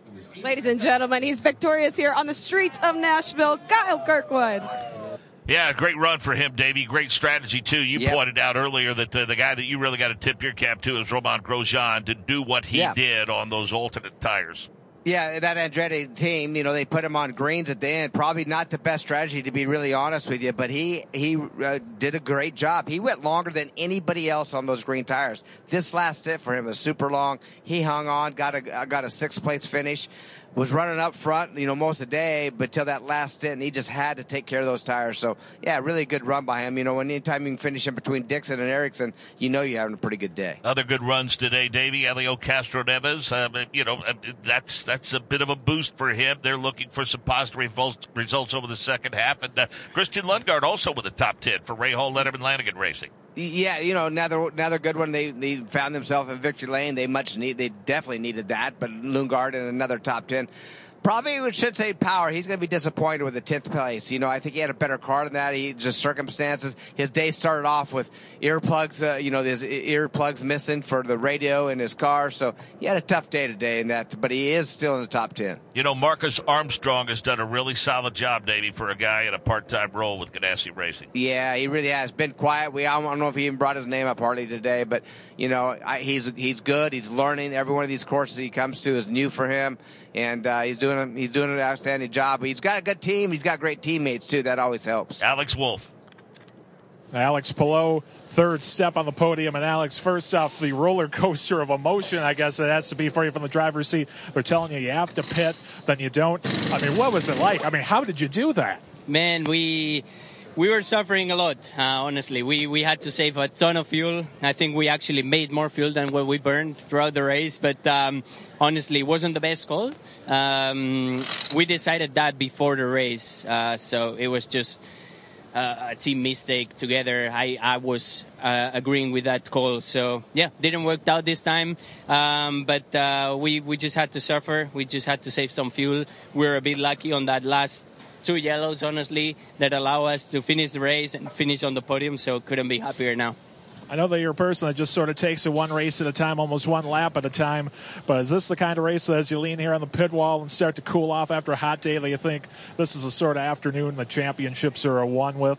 Um, yes. I mean, it's one of those races that could have been a lot worse for us, and we could have lost like 60 points or 50 points. Um, it was not that kind of day. It was a day of like putting four more points on uh, our competitors, so that's good. Um, but we're still thinking about race wins. That's we know that's the best way to uh, win the championship, to get more points, and to hopefully uh, win it as soon as possible.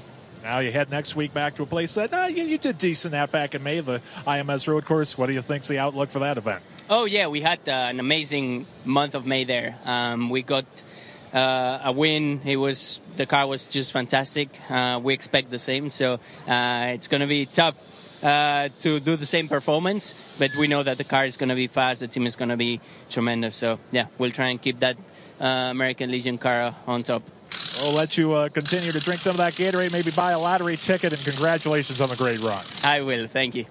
Over to Ryan Myrehn. Chance to speak with Scott McLaughlin, who started on pole like he did a year ago, led a bunch of laps like he did a year ago, and unfortunately finished second like you did a year ago. How similar were the two races for you? Uh, no, I was a bit more calm this one. Um, still had a red flag in it, but uh, no, proud of everyone on the Dixon Engine Chevy. The first yellow screwed us really, and uh, and it gave you know Kyle and the guys a chance to pit and do their thing, and and uh, so we sort of lost our advantage on the on the greens that we had. So um, unfortunate, but that's how it rolls. Sometimes you got to roll the dice, and uh, they did. We did the other way. Ours didn't work out, but we still finished solid second. You got out of the car and you looked exhausted. You looked really, really hot. How tough was it today, and how are you feeling? Yeah, look, I was all right out there. It's just when you stop, it's just really hot. Like it's the worst thing, the red flags. And IndyCar got to do something like we we shouldn't be able to pass before like if it goes green at turn 10 you shouldn't be able to pass to the start finish line. Because that's what happens. It, it- people just check up and they hit into each other and it's just terrible. So until they fix that and let and make us go at the end uh, and make us not pass to the start finish line we're always going to have these stupid red flags and races and until they sort that out it's, it's we're just going to look like a circus You'll be talking to the series about this? oh absolutely yeah. Thank you for the time. thanks man cheers Scott McLaughlin, runner up again today. Well, I suppose the good news is, Davey, you won't have to worry about it next year because it'll be a different layout. Well, you know what? He brings up a really good point, though, in all honesty, because it's so unique, this racetrack, being start finish lines are different. The start line's different than the finish line, the restart line's different than both of them. And uh, and sometimes you know like in some series they you know when it's a, a tough situation like that they do sometimes say hey you know, you, you can pick up the grain, you know, pick up the uh, gas at this point, but there's no pass until you get past the start finish line. I understand it. It's going to change next year, but it's going to be the same situation. Start finish line is going to be off of Broadway next year. It's going to be in town, but I think the initial start will probably be originally the same as going over the bridge. So hard to say it's going to change, but it, it could be something to be talked about for sure. Uh, well, little home cooking next weekend for us, huh, brother? I mean, we've Yeah, got uh, plenty of activity. Indy NXT, Indy Car, Xfinity, uh, NASCAR, you name it. It's all going to be at the world's greatest race course. We're going to be able to sleep in our own beds, huh? Yeah, that's right. Looking forward to that. I always love going to Indianapolis. and There's not a time I don't drive underneath that tunnel and don't get goosebumps. It's a, you know the world's best racetrack, and and uh, we're, it's always fun. Going to see a lot of our other friends that we don't get to see that much in NASCAR world, so it's going to be a good time. Uh, full field rundown and some final thoughts when we come back to the Big Machine Music City Grand Prix.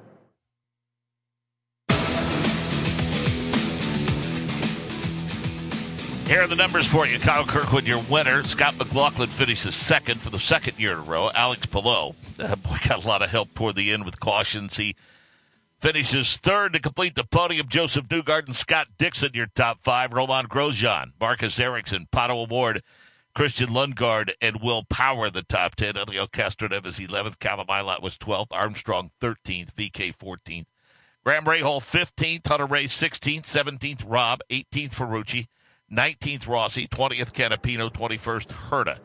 22nd, Rosenqvist. 23rd, Pedersen. 24th, Harvey. 25th, Lundqvist. 26th, DeFrancesco. David Malukas, 27th. Big movers on the day. Ericsson was plus 13. Hunter-Reay plus 11. Kirkwood plus 7. Dixon plus 7. Robb plus 7. Kyle Kirkwood. There were six leaders, nine lead changes, four cautions for eight laps. Kirkwood led 34 laps on three separate occasions. Uh, McLaughlin led twice for 25. Palou led 12 laps today. Ericsson 4, Grosjean 4. The points look like this. Headed to the Indianapolis Motor Speedway. Alex Palou plus 4. He picks up four points on Josef Newgarden, who's in second. Scott Dixon is in third, but 126 points back. Scott McLaughlin, 142 points back in fourth. And Marcus Ericsson, 156 points back in fifth place. Again, Kyle Kirkwood, an impressive run, wins for the second time this season. Won earlier this year in Long Beach. Kyle Kirkwood wins the Big Machine Music City Grand Prix. The Big Machine Music City Grand Prix on the streets of Nashville has been brought to you by Firestone, the official tire of the NTT IndyCar Series for redefining the limits. Advanced Auto Parts, official checkered flag of the NTT IndyCar Series. Pennzoil, official motor oil of the NTT IndyCar Series. American Medical Response, official partner of the NTT IndyCar Series, and the AMR IndyCar Safety Team. Coors Light, cold as the Rockies, Coors Light is proud to be the official beer partner of the IndyCar Series. Coors Light, made to chill. Borg Warner, official turbochargers of the NTT IndyCar Series. Hinchman Racing Uniforms, nothing fits like a Hinchman. The Indy Racing Experience, the fastest seat in sports. Safety-Kleen, official environmental service partner of the NTT IndyCar Series. By Racing Optics, the official aeroscreen and helmet tear-off of the NTT IndyCar Series. Shell, official fuel of the NTT IndyCar Series. And by NTT, official technology and title partner of the NTT IndyCar Series. Our driver analyst, Davey Hamilton, in the pits, Ryan Myrehn, Alex Wolf, and Georgia Henneberry. Turn announcers today, Michael Young, Jake Query, and Nick Yeoman. Our chief engineer, Rick Evans. Satellite and technical support courtesy of Scott Brigette. Master control operations in our Indianapolis studios by Sam Rumsa. The network director is Chris Pollock. This is Mark Jaynes reminding you to come back here next weekend as we join forces with the crew from the Performance Racing Network for live flag to flag coverage from the Indianapolis Motor Speedway. We'll cover every twist and turn of the road course for the Gallagher Grand Prix, the Pennzoil 150, and the Verizon 200 at the Brickyard. It's exciting IndyCar and NASCAR action from the racing capital of the world. We hope you'll join us.